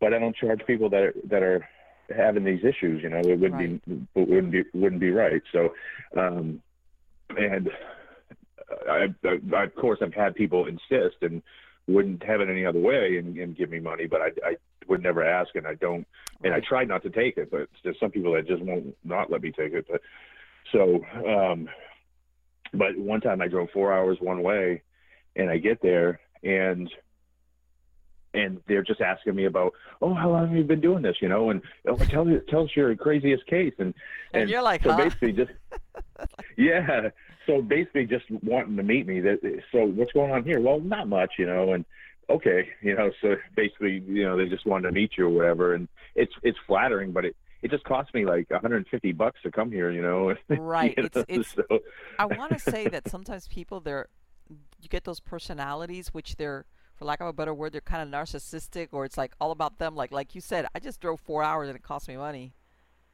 Yeah For you to what to, to to ask me about my life like what? Yeah. but yes. I, I love I love talking about this stuff so much, so it, it, it's easy just to kind of like get over it, you know, because at least you get to talk about it with somebody who's interested too, you know. But you know Um, what? The way I think about it is that time that you spent with them, maybe it, there was another case that you could have, some, somebody that had legitimate, you know, that they needed you. In other words, really needed you versus like, Yeah, because let me tell you, driving that's a four hour, that's an eight hour. By the time you got back, that's people don't realize driving can be tiring.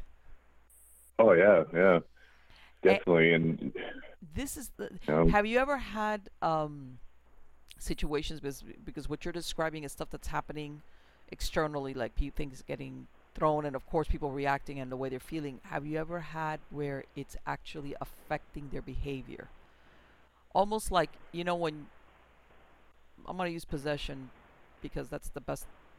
Even I'm not talking about the traditional thing of possession, but where it actually alters the person's behavior. yeah, yeah, definitely, definitely. It, it, I mean, it, it it really takes a lot out of people because it, you know, these things are drawing off of you, and Mhm. and it, so it does affect people um, physically, but also therefore eventually becomes um, emotionally too, and, and it really gets in their head and, and, and it drains them, and uh, you know whether it's they become depressed, but they're that that part of the the process is kind of what they need too, because they want you to become lowered, Right. they want you to be depressed. That's where they need you. So it's it's kind of like playing into their hands.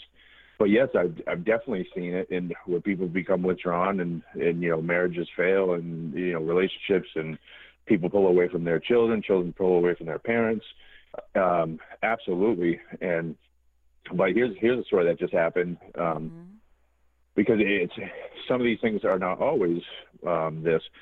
So I, I, I do, you know, um, I'm well known for um, my dealings with the, the parasitic entities, but I, I do ufology as well, and Okay. so I've been doing a lot of um, lectures recently. For some reason, I did back to back to back UFO conferences, Okay. and I did um, one one that I did um, very well known on the East Coast here, um, one of the biggest ones. And I spoke, and then there was these p- people that that that were there, attendees or whatever, that had friends that had a son that was institutionalized in a in a facility for people with um, disorders, you know, mental disorders and everything Mhm. Okay. and um but it was more like a resort it was it was an upscale type of place you know it was it was Right. nice you know Mhm. and um so this this latino couple they approached me they oh we got friends you know and and um and so they put them in t- touch with me and this this uh this other latino couple contacts me. They have a son. His name was danny. He was 26 years old. He's in the facility.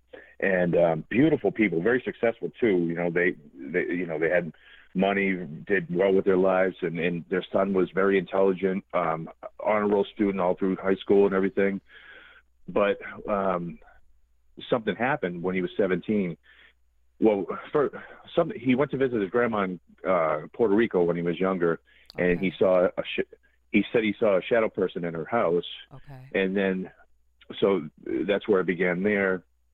But then when he was 17, he they went to Sedona, Arizona, and um, and he something happened to him. He he he was having panic attacks. He disappeared from his family. They couldn't find him, and and he told me he went without eating for a while. He was like fasting without wanting to, and that made a, that made his issues a lot worse. Sure. And he felt that whatever was affecting him, um, it, it was getting worse when he didn't eat. So then, when he was um, uh, 25, because he, he hasn't been in, in this institution for that long. Okay. Because when when he was about 25, now all of a sudden, this voice is telling him to hurt his family, hurt himself. Okay. He says, "I hear it. It's telling me to hurt people and hurt myself, and I, I don't want to hurt my family. I love my family, and and right. and so, um, you know, because I, I I am driving. He he was in Vermont. I had to drive up to Vermont um, quite a ways to, to meet with him, and we spoke just me and him, me and Danny. The father took a walk, and and I in, interviewed him because they they thought that um, that he might have uh, an attachment, and that it wasn't his diagnosis. He was diagnosed with schizoaffective disorder, which right, is a form yeah. of. That's what I was going to say. Kind of like was he diagnosed with? Some type of schizophrenia or psychosis. So yeah, but so they're but they're thinking, like, okay, they're, and I know where the, the what these parents were thinking. So what happened after you when you were talking to him? This is super interesting. Yes.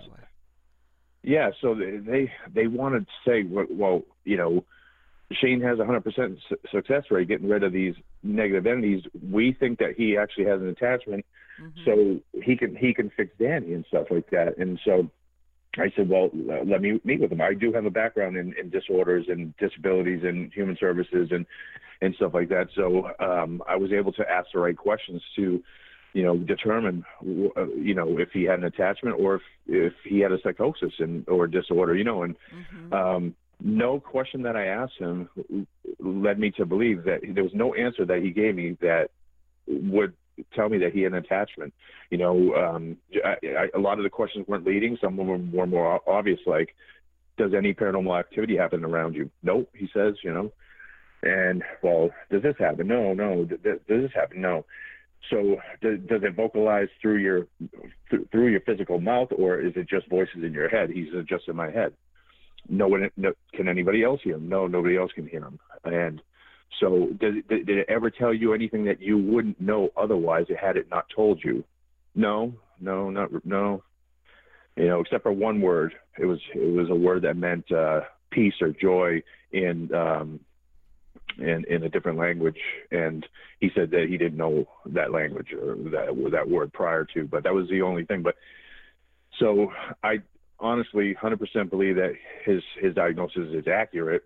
Right. And I said, you know, so I think you're you're in the right place. I said, but I told him even you can improve your diet and eat certain foods that will absolutely fuel your brain to improve your symptoms dramatically um, because they're seeing uh, dramatic uh, improvements in in people with autism and other types of disorders and disabilities that are brain associated with sure. the ketogenic diet, high yes. fat diets that are helping mm-hmm. the brain function. And sim- kids that haven't been able to speak their whole lives are now talking. Yes. And, you know, and so I said, you know, you can do that, and it's, you know, we that this will help, and so I still try to help them, but he was, I think they were all, um, I think Danny became depressed and felt like, you know, I think he kind of momentarily gave up hope because he really thought he had an attachment, and where I told him I, I don't believe he did. I think he he respected my experience and stuff, and and he disappeared. He um, I got a phone call from his parents. His father texted me. His mother called me crying. Danny disappeared um, without a trace. He he was on the computer at 9:30 one night. Um, at let's see, at, at like 11 or so, a counselor saw him and you know saw him um, somewhere I don't know didn't speak with him. But then in the morning, he was gone. Without trace. Didn't take any of his personal belongings. So this was this was in other words, this facility was not locked. He wasn't locked in. He could come and go at will. Apparently, it's pretty odd, right? And um, and we're, we're, talking in the middle of nowhere too. This is like mm-hmm. total country, right. in the middle of Vermont, and he was gone. I think for like three days, and they finally found him, and he will not. He has not talked about why he left. Um, he acts like nothing happened, like everything's okay.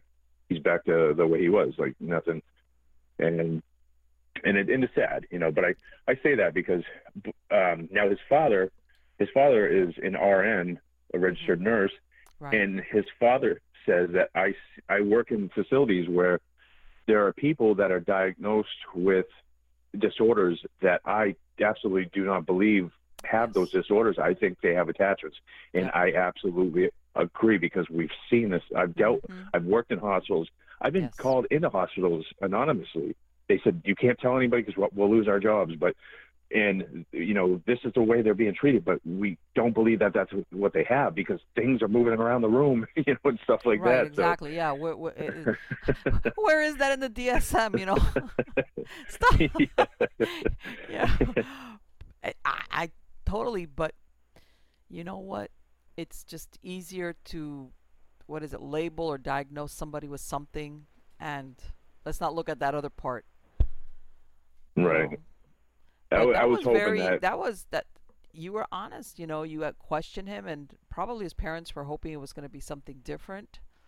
But yeah. it is what it is, and was, a lot of people don't realize that even, especially when you got that type of diagnosis, which part of the thing is that you know that they take their meds on a regular basis, but sometimes yeah. even when they do that, they can still cycle off of them, like, and they do that weird stuff like what you described that they leave, and yeah, probably yeah. I'm sure he was getting his meds and then they'll come back, but that's sometimes why unfortunately that type of diagnosis it's really difficult for them to be living like on their own because they stop taking their meds or if they cycle off and then um, it can get it can get really ugly especially when they go through those episodes but you were describing that he's hearing a voice telling him to hurt his family that's like yeah right I was really hoping that it was going to be an attachment because I know I could fix that, and and unfortunately with his condition, it can't be cured, and and um, you know we, we you can improve it at the moment, but there's nothing that can cure it, and and um, and he fit, he fit the mold because it, it schizoaffective disorder you're not born with it being obvious it, it comes mm-hmm. out a little bit later and later yeah. in life and it's it is tr- usually triggered by something dramatic you know something that really shook you in your and then all of a sudden boom you got this. Yeah. so it, it, it in a sense it's kind of like a parasitic attachment too. So it really I, am still um it, you know you got to wonder because there there are similarities there and, and a parasitic attachment how it how it starts is it, the same as a uh, schizoaffective dis- disorder um, kind of kicks off the same way with something life altering that usually triggers it. And so you, you got to wonder, but unfortunately, um, if it is something like that, it's it's a different type of entity or something, or or or an attachment, or it just is a Let disorder. You, Shane, and, what yeah. happens? Like, let's say in the cases where you've been brought in and the person's got an attachment, obviously they're looking for help. They're like, you know, this is happening, or after I moved here, or this, you know, like those these triggering events. What do you think happens? And I don't know if you've even run across this. Somebody that, for lack of a better word, invited it or is receptive to it. Does it just totally take them over to where basically they basically de-escalate and become horrible human beings and do horrible things? You think that some of the I want to say horrific things that sometimes you see that people do to another person is a result of an attachment? I think sometimes, yeah. But what I found is the majority of the people that are, are being attacked by these parasitic entities mm-hmm. are very, very sensitive people. They're they're usually very caring, okay. loving people. They wear their heart on their sleeves, which also makes them yeah. a target, I guess. Yes. And and you know, it, I, I think we should all be that way. But unfortunately, in even in real life, there's human beings that will take advantage of us Oh, yeah. when we're that way. Of course. They'll feed off of that, you know. Oh, Shane won't say no. I, I'll, I can get anything I want out of him, you know, and Mhm. because you know, or I can act however I want and he'll forgive me, and you know, and stuff like that. And so there's there's living parasites, you know, human parasites, but these oth- these parasitic entities are the same way. So, um, you know, I think most of the time, the what I've seen is most of the time the people that are that have these parasitic uh, attachments are usually really loving and, and you know beautiful people really on the inside. And uh, they're super sensitive emotionally and that is kind of um, can become a problem if, if they don't have the right knowledge on how to circumvent these attachments you know um, Well, So, it's, it's- but- exactly like they're they have that vulnerability, and yeah. a lot of people I, I it, and, and i'm glad you brought it up because sometimes um you know again i'm going to thank hollywood. Like you said people think that if whether they're being haunted themselves or their house or whatever that they think that somebody's going to come in and wave a magic wand and it's over it's done. And that's what what you described where sometimes they'll bring in boatloads of different people and it just calms down and then it comes right back right Uh, and it usually comes back a lot worse when it does Yes. Yes, because they're just trying to address what's not there.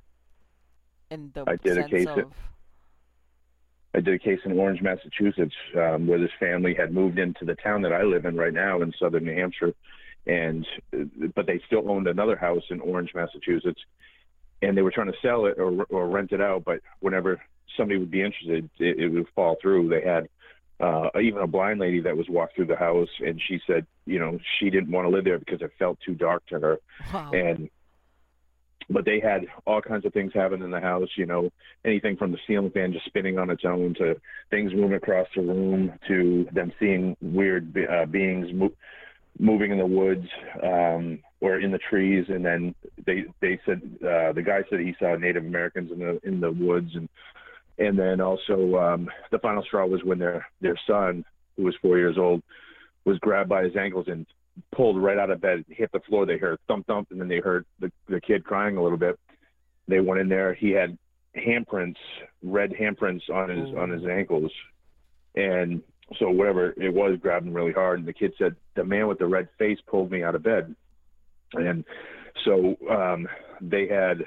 Um, excuse me. They had uh, one famous group going that's on TV. You know, I'd say famous, but on TV Mhm. and um and then they had a famous um or well known on you know you see him on TV demonologist okay. who's a nice guy nice guy and he his team went in there but the the process didn't work. Um they said when when he did his thing um he he did the the oils and he put crosses on all the doors and all that and I saw that with a black light. I, I put a black light and I could see all the crosses that he put and Right. and they said it seemed it seemed to help for a little while, but then it came back worse than ever, and that's when the kid got attacked and and things other things started happening, and because they went back to old ways of thinking, and and there was also marital issues there, and they they're now divorced, and they would never t- talk to me about that, but I knew it when I was there that there was marital issues. They they didn't tell me, but I I knew there was, and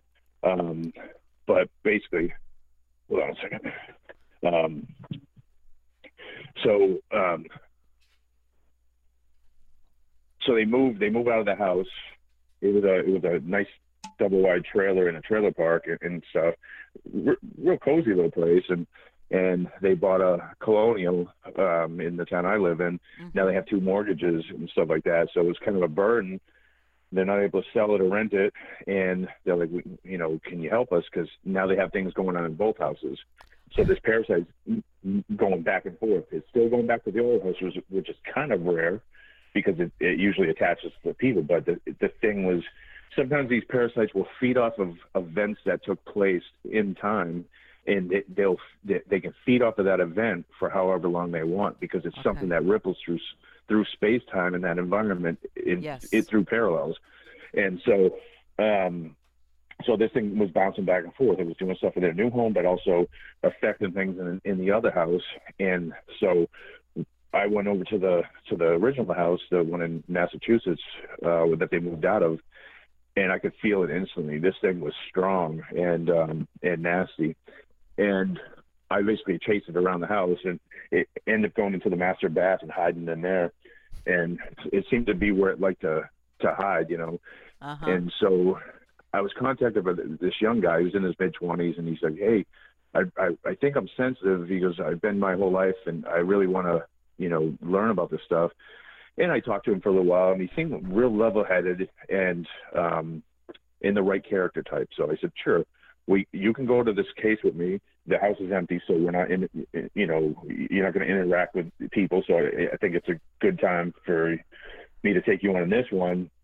but I'm not going to do anything with you there because I've learned from that mistake in the past. Right. Um, somebody that that thought they were ready wasn't, and so um, we go there, and he says, he goes, "Wow, this feels really weird in here," and I'm like, and I said, "You want to see weird? It, that thing's in the in the master bath right now. I know it is." He goes, "How do you know?" I said, "I just know it." So we we walk into the to the master bedroom and the door to the master bath was closed almost all the way. It wasn't latched, but it was like mm-hmm. closed without being you know latched. And I go over. I said, "Stand over there," and he st- stood on the other side of the corner of the room.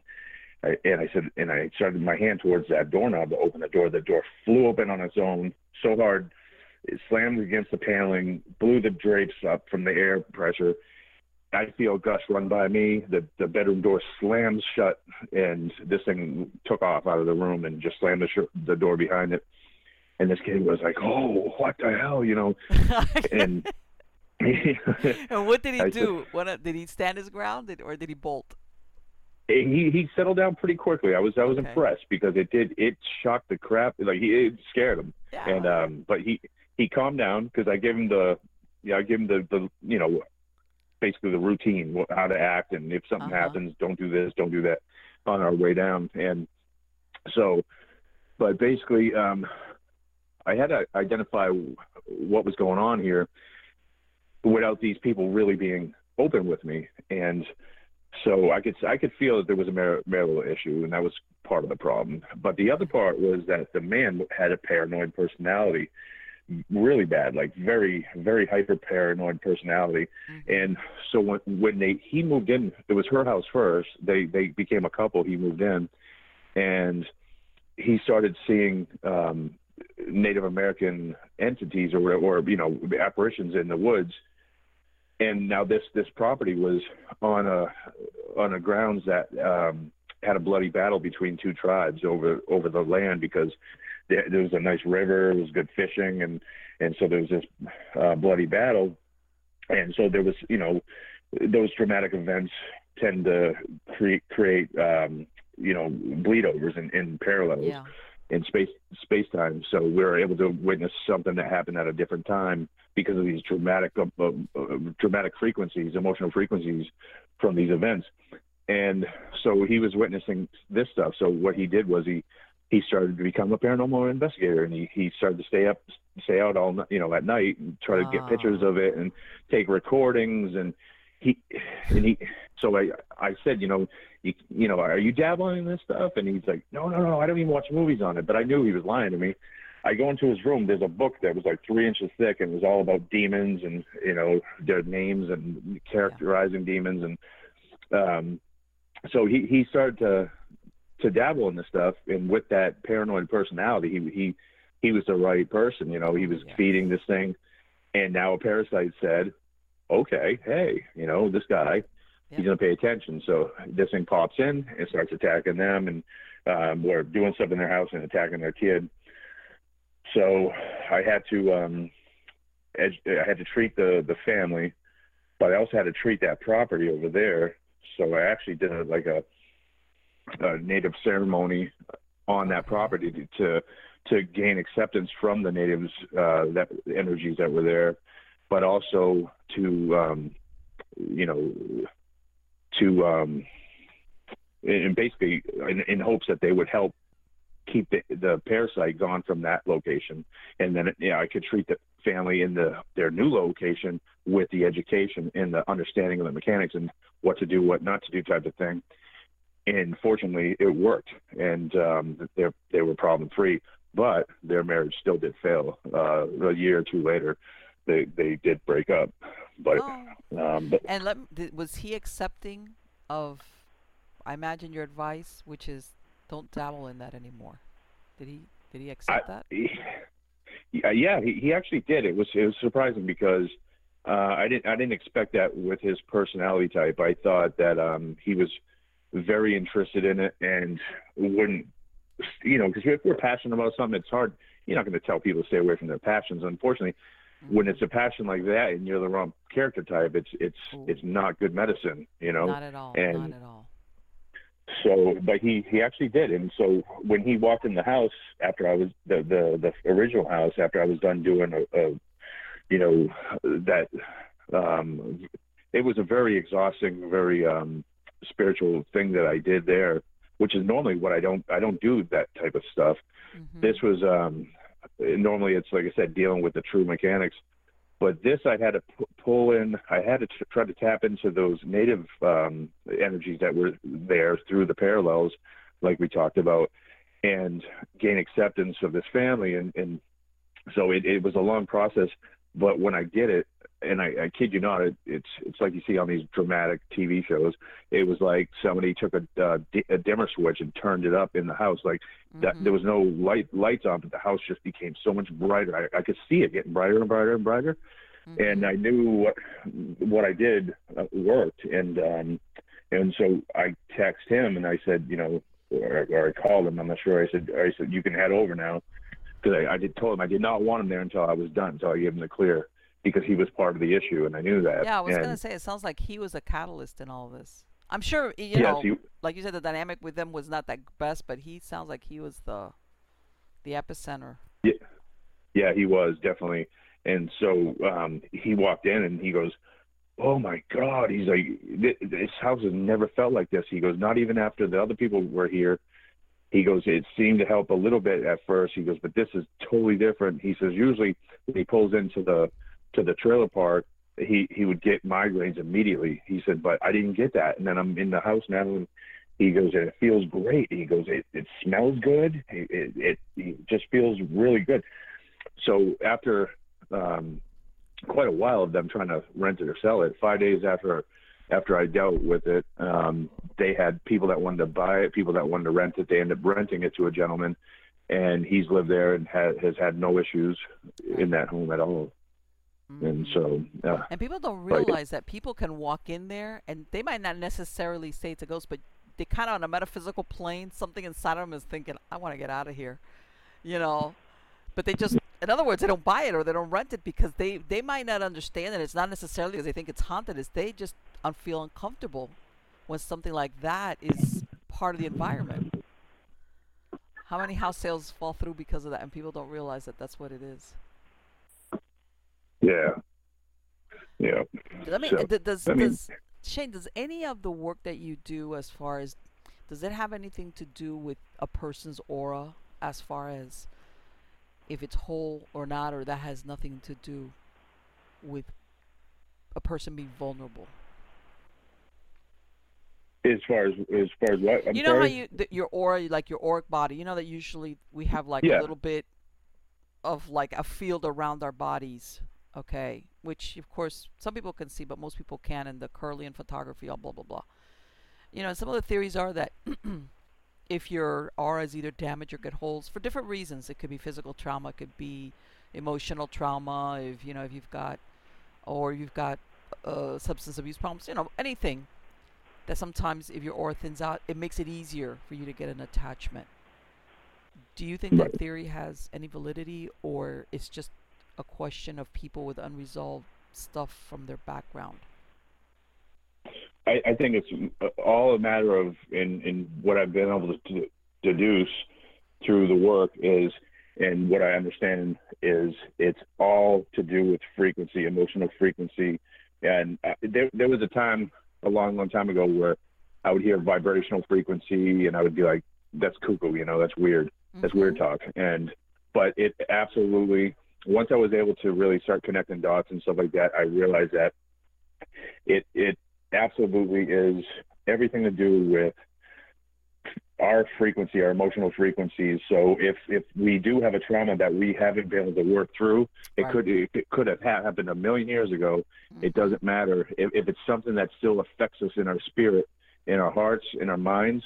Then it affects our frequency and it leaves us vulnerable. Um, so we need to acceptance is such a big word and it's so important in in in in our lives. It's like you know things happen if we Right. dwell on them that it, then it keeps us in a bad place. We need to move on, and it's hard to do that unless we learn acceptance. Sometimes we have to just accept things. It's hard, but it's something you just accept it and move past it, move beyond it and above it. Right, and I guess a lot of people, and I think that's the human condition when bad things happen to people, especially inexplicable stuff, whether it was like as as you're as a kid or as an adult, whatever. That everybody thinks, why me? You know, what did I? You know, wh- wh- why, why, why, or you know, or stuff like that, and they never get beyond, like you said, the acceptance part where it, m- maybe you didn't do anything to bring it on, but it just happened. It happened.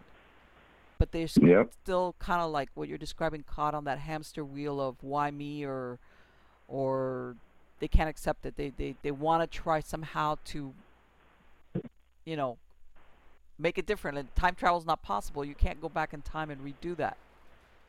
But if you're stuck And thinking about it like what you described, it's like you're basically reliving those moments over and over again. Right, and, and, and the other problem too is is the people will use that occurrence that happened to them as as an excuse for being you know you know ineffective or or you know not moving forward in life or being you know achieving goals and they, they blame it on that occurrence you know and stuff like that. And they so they use it as a crutch and and it's it's so important and um you know or they're fearful of, of being hurt again. And fear I'll tell you what, I believe that the equal equivalent opposite of love is not hate. I absolutely believe it's fear Yes.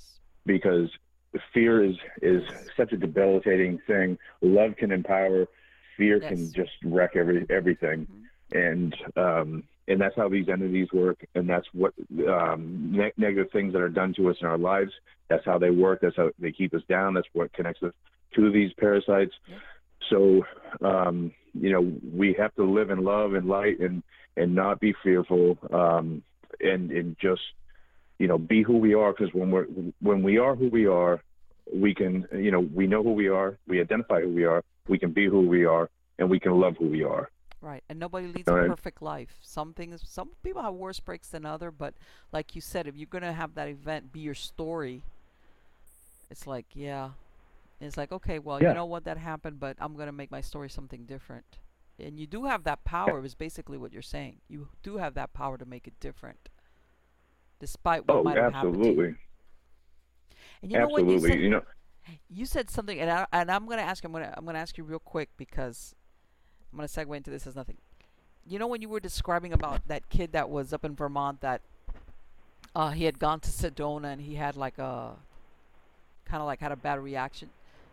You're the second person within the last two weeks that has told me a similar bad experience of going to Sedona. And the reason why I ask about this is because Sedona is thought of as an epicenter of spirituality and good vibes. And when you said, it, I was like, man, what a coincidence! This is the second person that I hear mention that they've had some type of negative reaction when going to Sedona, and it's like, I wonder why that is. Yeah, it really had an impact on this family too, because even the dad said, "Have you ever been there?" I said, "No." He goes, "Oh, you gotta go. It's so special, you know." And I was like, "I Uh-huh. have no idea. Like, like I've, I've never, I, I heard a little bit about it, but I haven't really researched it. So, Right, Um, right. Although the person yeah. that, that, that told me about it, his reaction was he started getting nauseous and throwing up. He had to leave. Like, you know, when he had to, like, get out of there. He says that once he cleared the area of the town, he felt better. But he said, Matt, he says, I felt so horrible. I felt like nauseous, throwing up. It was like, and he says, as soon as I got out of there, everything stopped. And, um, and now you mentioned that, and, and it's like, okay, you know, not every place affects everybody the same way. Interesting. Right. Yeah. Mm, very interesting. Yeah. Uh, sometimes, you know, and I, I think that when you get places like Sedona, which, you know, you get a lot of people going out there for either spirit communication or putting vibes out, you in that crowd, you always get the ones that are pretending to be motivated by good, but not really. and, yeah, um, yeah, exactly. And they bring in or put out whatever you want to call it, just bad things, bad things altogether. But anyway, Shane, I wanted to thank you so much for spending this time today. Um, I'm going to put a link to your website, but if you could mention what is your website for the people that are listening on the podcast, where they could uh, reach you at.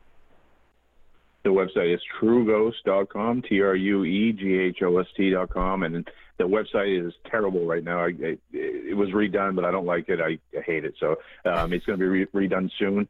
And um, but you, you, can find contact information there. Uh, okay. You can look me look me up on YouTube and Google me for other shows and other other appearances and, and stuff like that too. So. Okay. And do you have any pro- any projects coming up now in the near future? Um. No, I just got done with a lot of UFO conferences uh, okay. back, to back to back, and and um, we are scheduled to.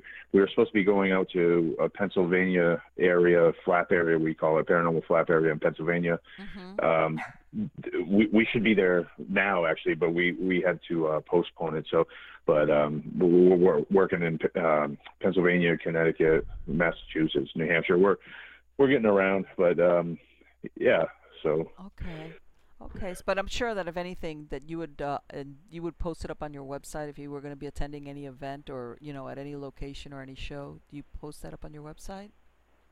Um, I haven't been very good at that. I'm gonna, I'm gonna try to be try to try to be better with that. And um, yeah, the best thing is uh, like on Facebook, I'm more active there. So okay. Um, so.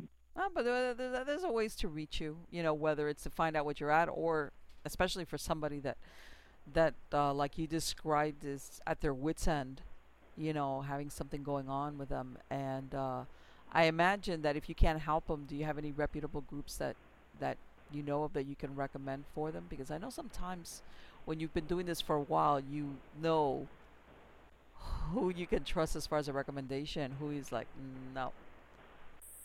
You know and i yeah know there's there's really no other groups when it when it comes on a high end level um, mm-hmm. because I've I've had to I had to help out and, and bail out a lot of a lot of these groups. So there's there's really not any groups that I'm aware of that it, on a high high end uh, hunt like a, a very active uh, negative hunt that I okay. could recommend um, besides Paul, you know, who's my brother, we work, we collaborate a lot together. Mm-hmm. Um, but the the best thing is I help people all around the world just simply by talking them over the phone. I oh, identify perfect. the problem.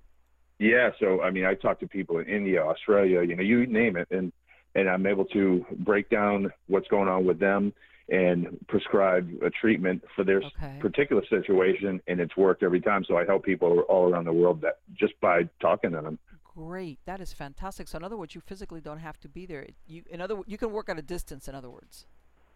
Yeah, as long as the people are, are open and honest and, and they're they're able to communicate what's going on. Some people are, are more reserved because they, they they don't they, they haven't met me in person, so we're only talking on the phone. So they there's some things that they don't want to open up about, so it's hard to deal with that. But if they're open with me about you know, every step of the way, I can pinpoint what what the issue is and and prescribe a treatment and you know basically how you know tell them what to do, what not to do, what they've been doing wrong, mm-hmm. and how to fix it, and it works every time.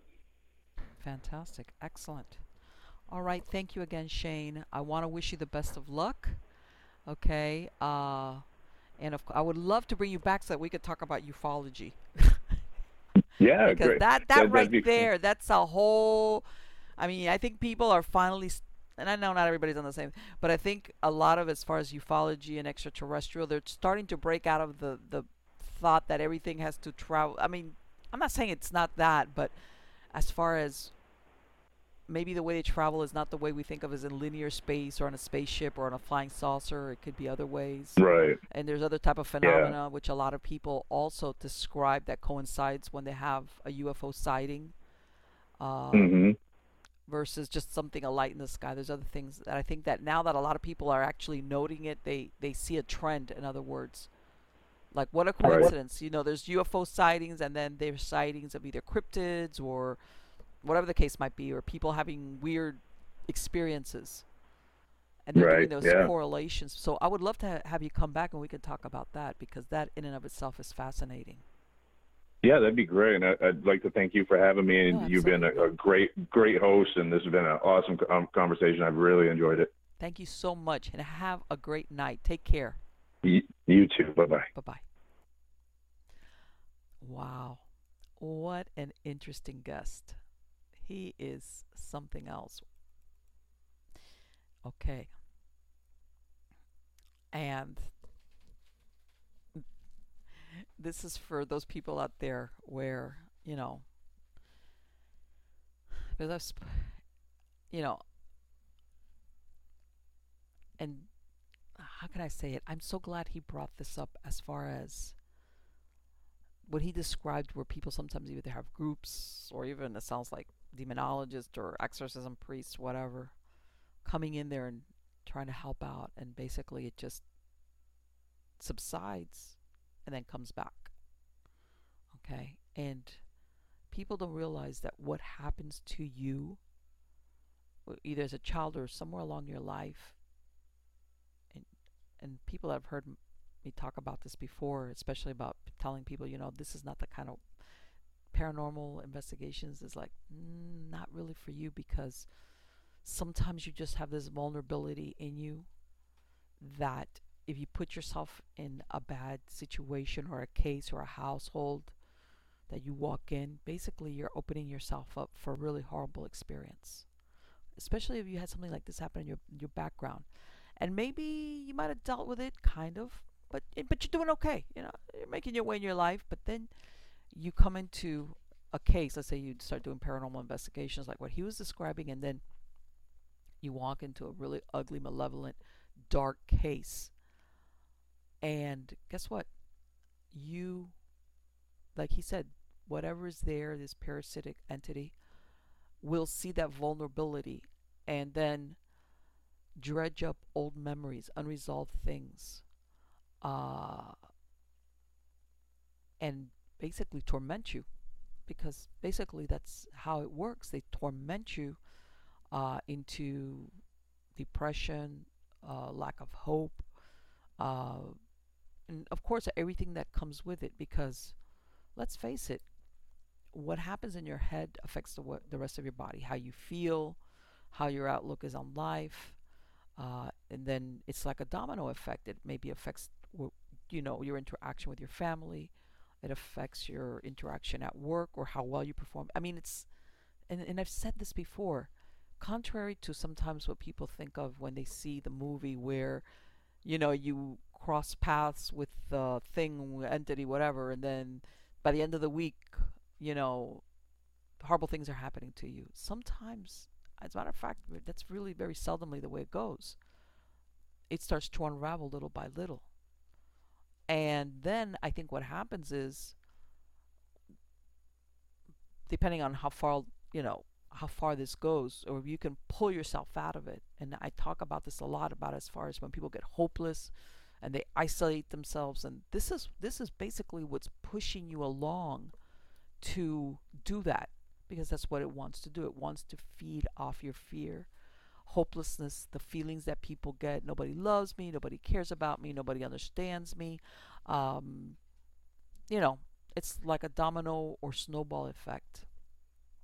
And the point I'm trying to make is sometimes for this to take place is days, weeks, months, things start to unravel. And then maybe a year, two years down the road, you go from everything was okay. No, when I mean okay, Nobody walks around with a perfect life, and you deal with things that come up and you try your best to resolve them, and then you move on, but you're not hopeless.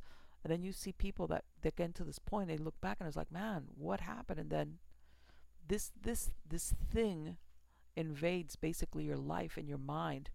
Uh, and and the the point I'm trying to make is long before you see crap flying across the room, okay, something very physical or tangible that you could say, oh my God. Or in the case of what he described with this lady, this poor woman in her 70s is being basically re-victimized. She's because basically what that entity was trying to do is recreate the terror and helplessness she felt as a child. Not only was she being molested and raped, but by the person who should have been taking care of her. That's like a double betrayal to a child. Okay? So this this thing whatever, you know, was the act in of itself was horrible, but it was probably doing it like he described the exact same way that her father would approach her, which heightened her fear, heightened her feeling of helplessness, uh, basically puts you into what they call a state of PTSD, which is where you relive that memory like if it happened hours or a day before. Smells, feelings, everything is fresh, fresh and sharp, which is why it's so difficult sometimes people with PTSD. Uh, where you know why it's so important for them to get help, because sometimes the passage of time doesn't diminish the memory because everybody's had bad things happen to them, and when they're fresh, it hurts, and you kind of examine it, but normally as time goes by, it depending of course on what the incident was, it the the, the edges soften. They soften and the the harsh emotion kind of softens. And then that 24/7 mentality lets go where you stop thinking about it. And there comes a point where yeah, it'll hurt your heart, but you're not there continuously reliving it. But for somebody that's had some type of trauma, they never they that that that softness never diminishes. The feeling, the fear, the anger, whatever's involved in it, never gets any less. And basically, what that entity was doing to this poor lady was revisiting her and making her feel the fear just like she had done probably what 60 years before and I know I've said this before in other shows, but I want to say it again. A lot of, and I'm glad he brought it up, a lot of stuff that happens to people, and I'm going to say especially as children. Why? Because when you're a child, besides the fact that you're a child, you don't have uh, a, a myriad things could you could be it, it could be something at the hands of the people that are meant to protect you number one or you are shamed or afraid to talk about what happened, or you're or you're or you're um, threatened to keep it quiet. And let's face it, when you're a child, where are you gonna go? What are you gonna do? Yeah, if you maybe sometimes when you're a teenager and adolescent, you run away. But if you're younger, what are you going to do? Where are you gonna go? You're at the mercy of whatever's happening to you to stay put and endure it. And sometimes this trauma, and this happens, you know, in a perfect world, none of these horrible things would ever happen to anybody. But when they do, and I think that's what Shane was referring to, that these people, they basically start reliving it and recalling it. And this is this thing about your brain. When you start reliving these memories, and you start your your your your brain doesn't know that what you're seeing in your head is a memory that maybe happened years and years and years ago. And what happens is your body starts reacting. It starts putting out cortisol. Your th- your heartbeat could elevate. Some people even break out into a sweat if you're really good. If your imagination is one of these and you decide to like, you know, pick that scab and relive every horrible second of it, guess what? Your body will start reacting like if that incident is actually taking place. Your body doesn't know that it's just a memory. Okay? And what he's talking about is that all these feelings, all these things that are going on in your body and in your mind and in your spirit is basically putting out a calling card. And I've said it like attracts like. Okay? Uh, tell me how angry you are, and I'll tell you how scared you are. Because that's what it is. Anger is usually a big cover for I'd rather be angry than scared. But really, it's fear. Fear. Fear is the fuel of anger. Okay? So it's like attract like.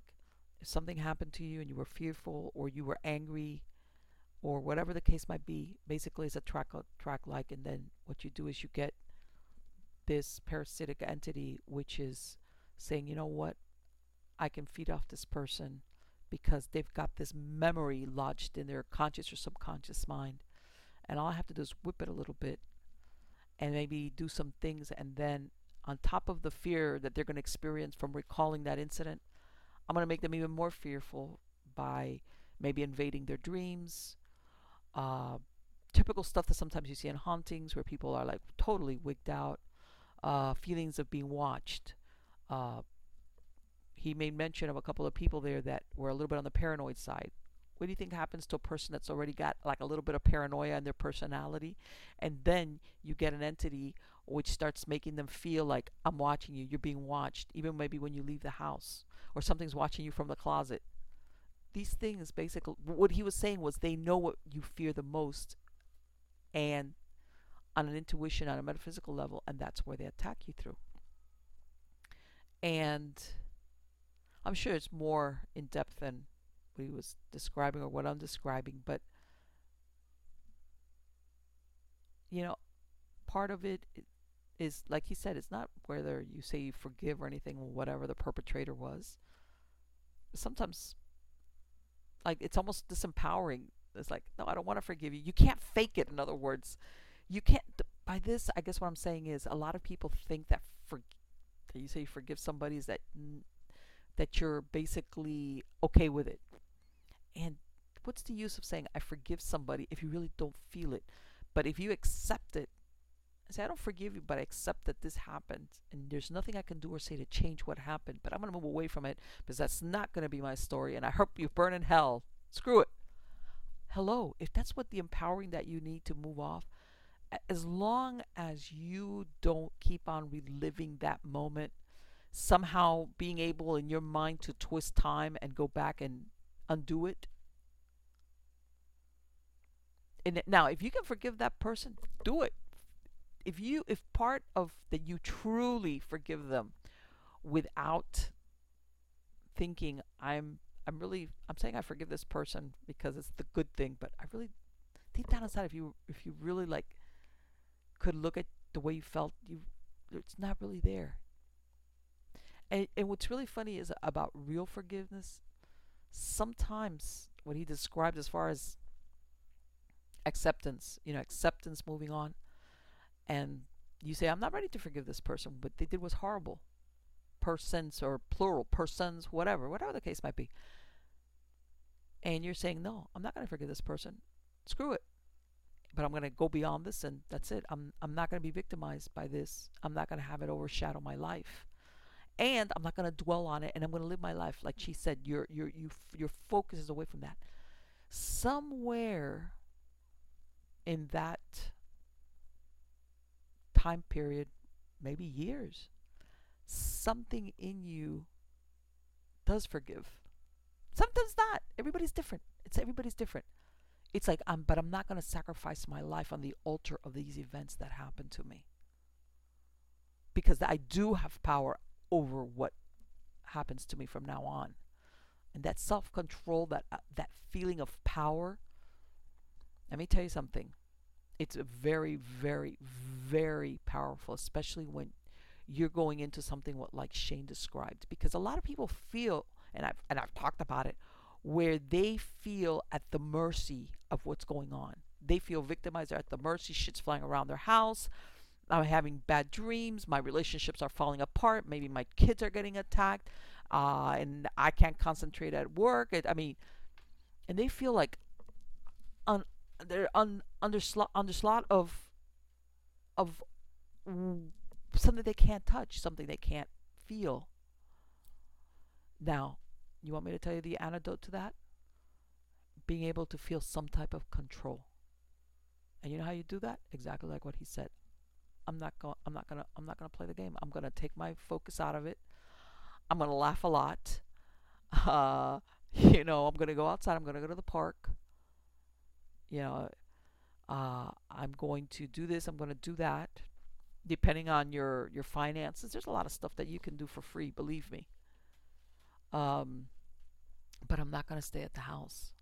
And it's almost like once you shift your attention, which is equivalent to you drawing back the fear, the the dread,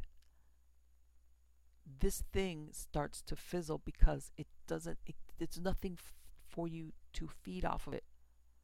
Okay? And I think that for a human being having to be have that type of control is a very important step towards having this recede. Sometimes certain things are happening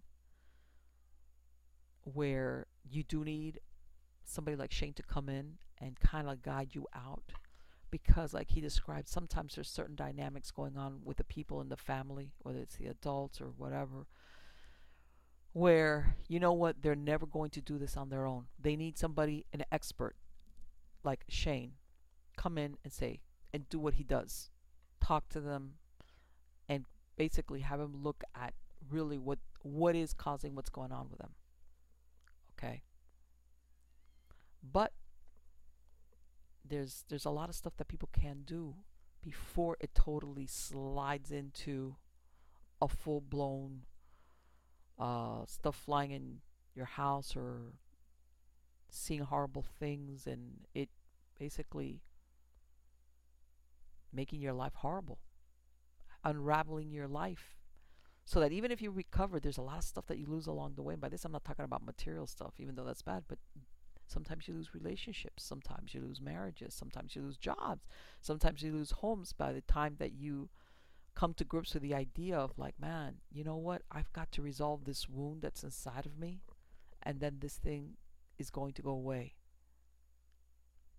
Uh, it's an interesting thought. But anyway, guys, yeah, I'm going to put a link to. Shane's website on my uh, on the credits of the show. It's trueghost.com. I urge you to visit, even though he poo pooed it. Of course, you know, if you need to reach out to him, also Facebook's uh, another thing, whether you're trying to figure out if he's going to be doing at any event or you need his help. You know, maybe you are one of these people who's had people come in and nobody is helping you. Or maybe you've been putting up with something for years and years and you've moved from place to place thinking you can outrun it and now you're at the realization this is not a problem with the location it's the problem is me. Or maybe somebody you're married to. So you know, reach out to and what he talked about that he can he doesn't even need to see you in person. You know but of course if you don't reach out to him there's no way he can help you. Anyway guys don't forget uh, go to miamighostchronicles.com there you can find links to either the the YouTube video. Uh, I've got also links to the MP3 files if you want to download the podcast, or I even got links to the different podcast platforms, um, so that you can, if if if there's any of the podcast platforms that you use to download MP3 files, I've got links that will take you directly to our shows on that platform. Best bet uh, go to miamighostchronicles.com and from there of course also if you want to submit your true story my true believers you can do that submit your story tab. If you want to send me an email the point of contact the best one is going to be or you could go also to storiesofthesupernatural.info that'll work as well. If you want to reach out to me uh, whether with a story a question suggestions for the show or if you want to hear uh, any of the shows when they're archived like I said, I have everything from the first show all the way to the most recent release on there.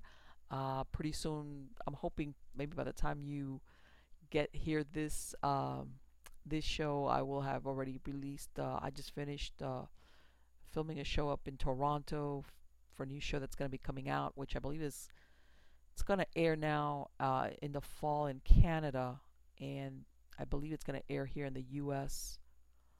now the either January or February. Once I get the right dates, then I'll announce it.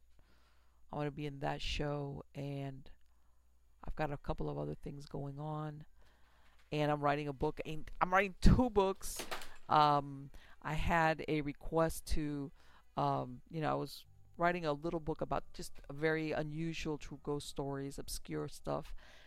But it was really funny because I've had a lot of people uh, ask me, like, oh, um, you know, what to do, like a DIY, for lack of a better word, if you think that you might have a problem with a haunting or something's going on.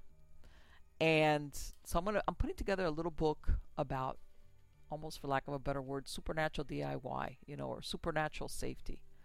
Uh, and in this advice, you know, I'm going to make it stuff that you can do maybe before you call a paranormal team in, or what I tell people, what to do before you move to a place or after you leave a place. Because I've done investigations where I've had people come in and they're saying, We sold this house and we just want to make sure that whatever's here doesn't go with us. I've had investigations like that and what things that you can do again because I'm into empowering people.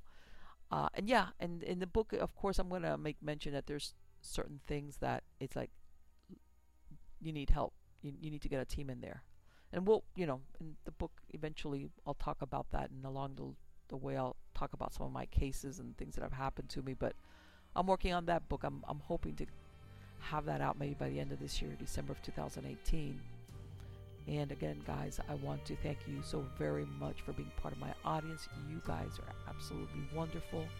Uh, and I truly appreciate the time that you spent here uh, listening to the show or seeing the video. So, again, I hope you're going to be coming back next week and take care.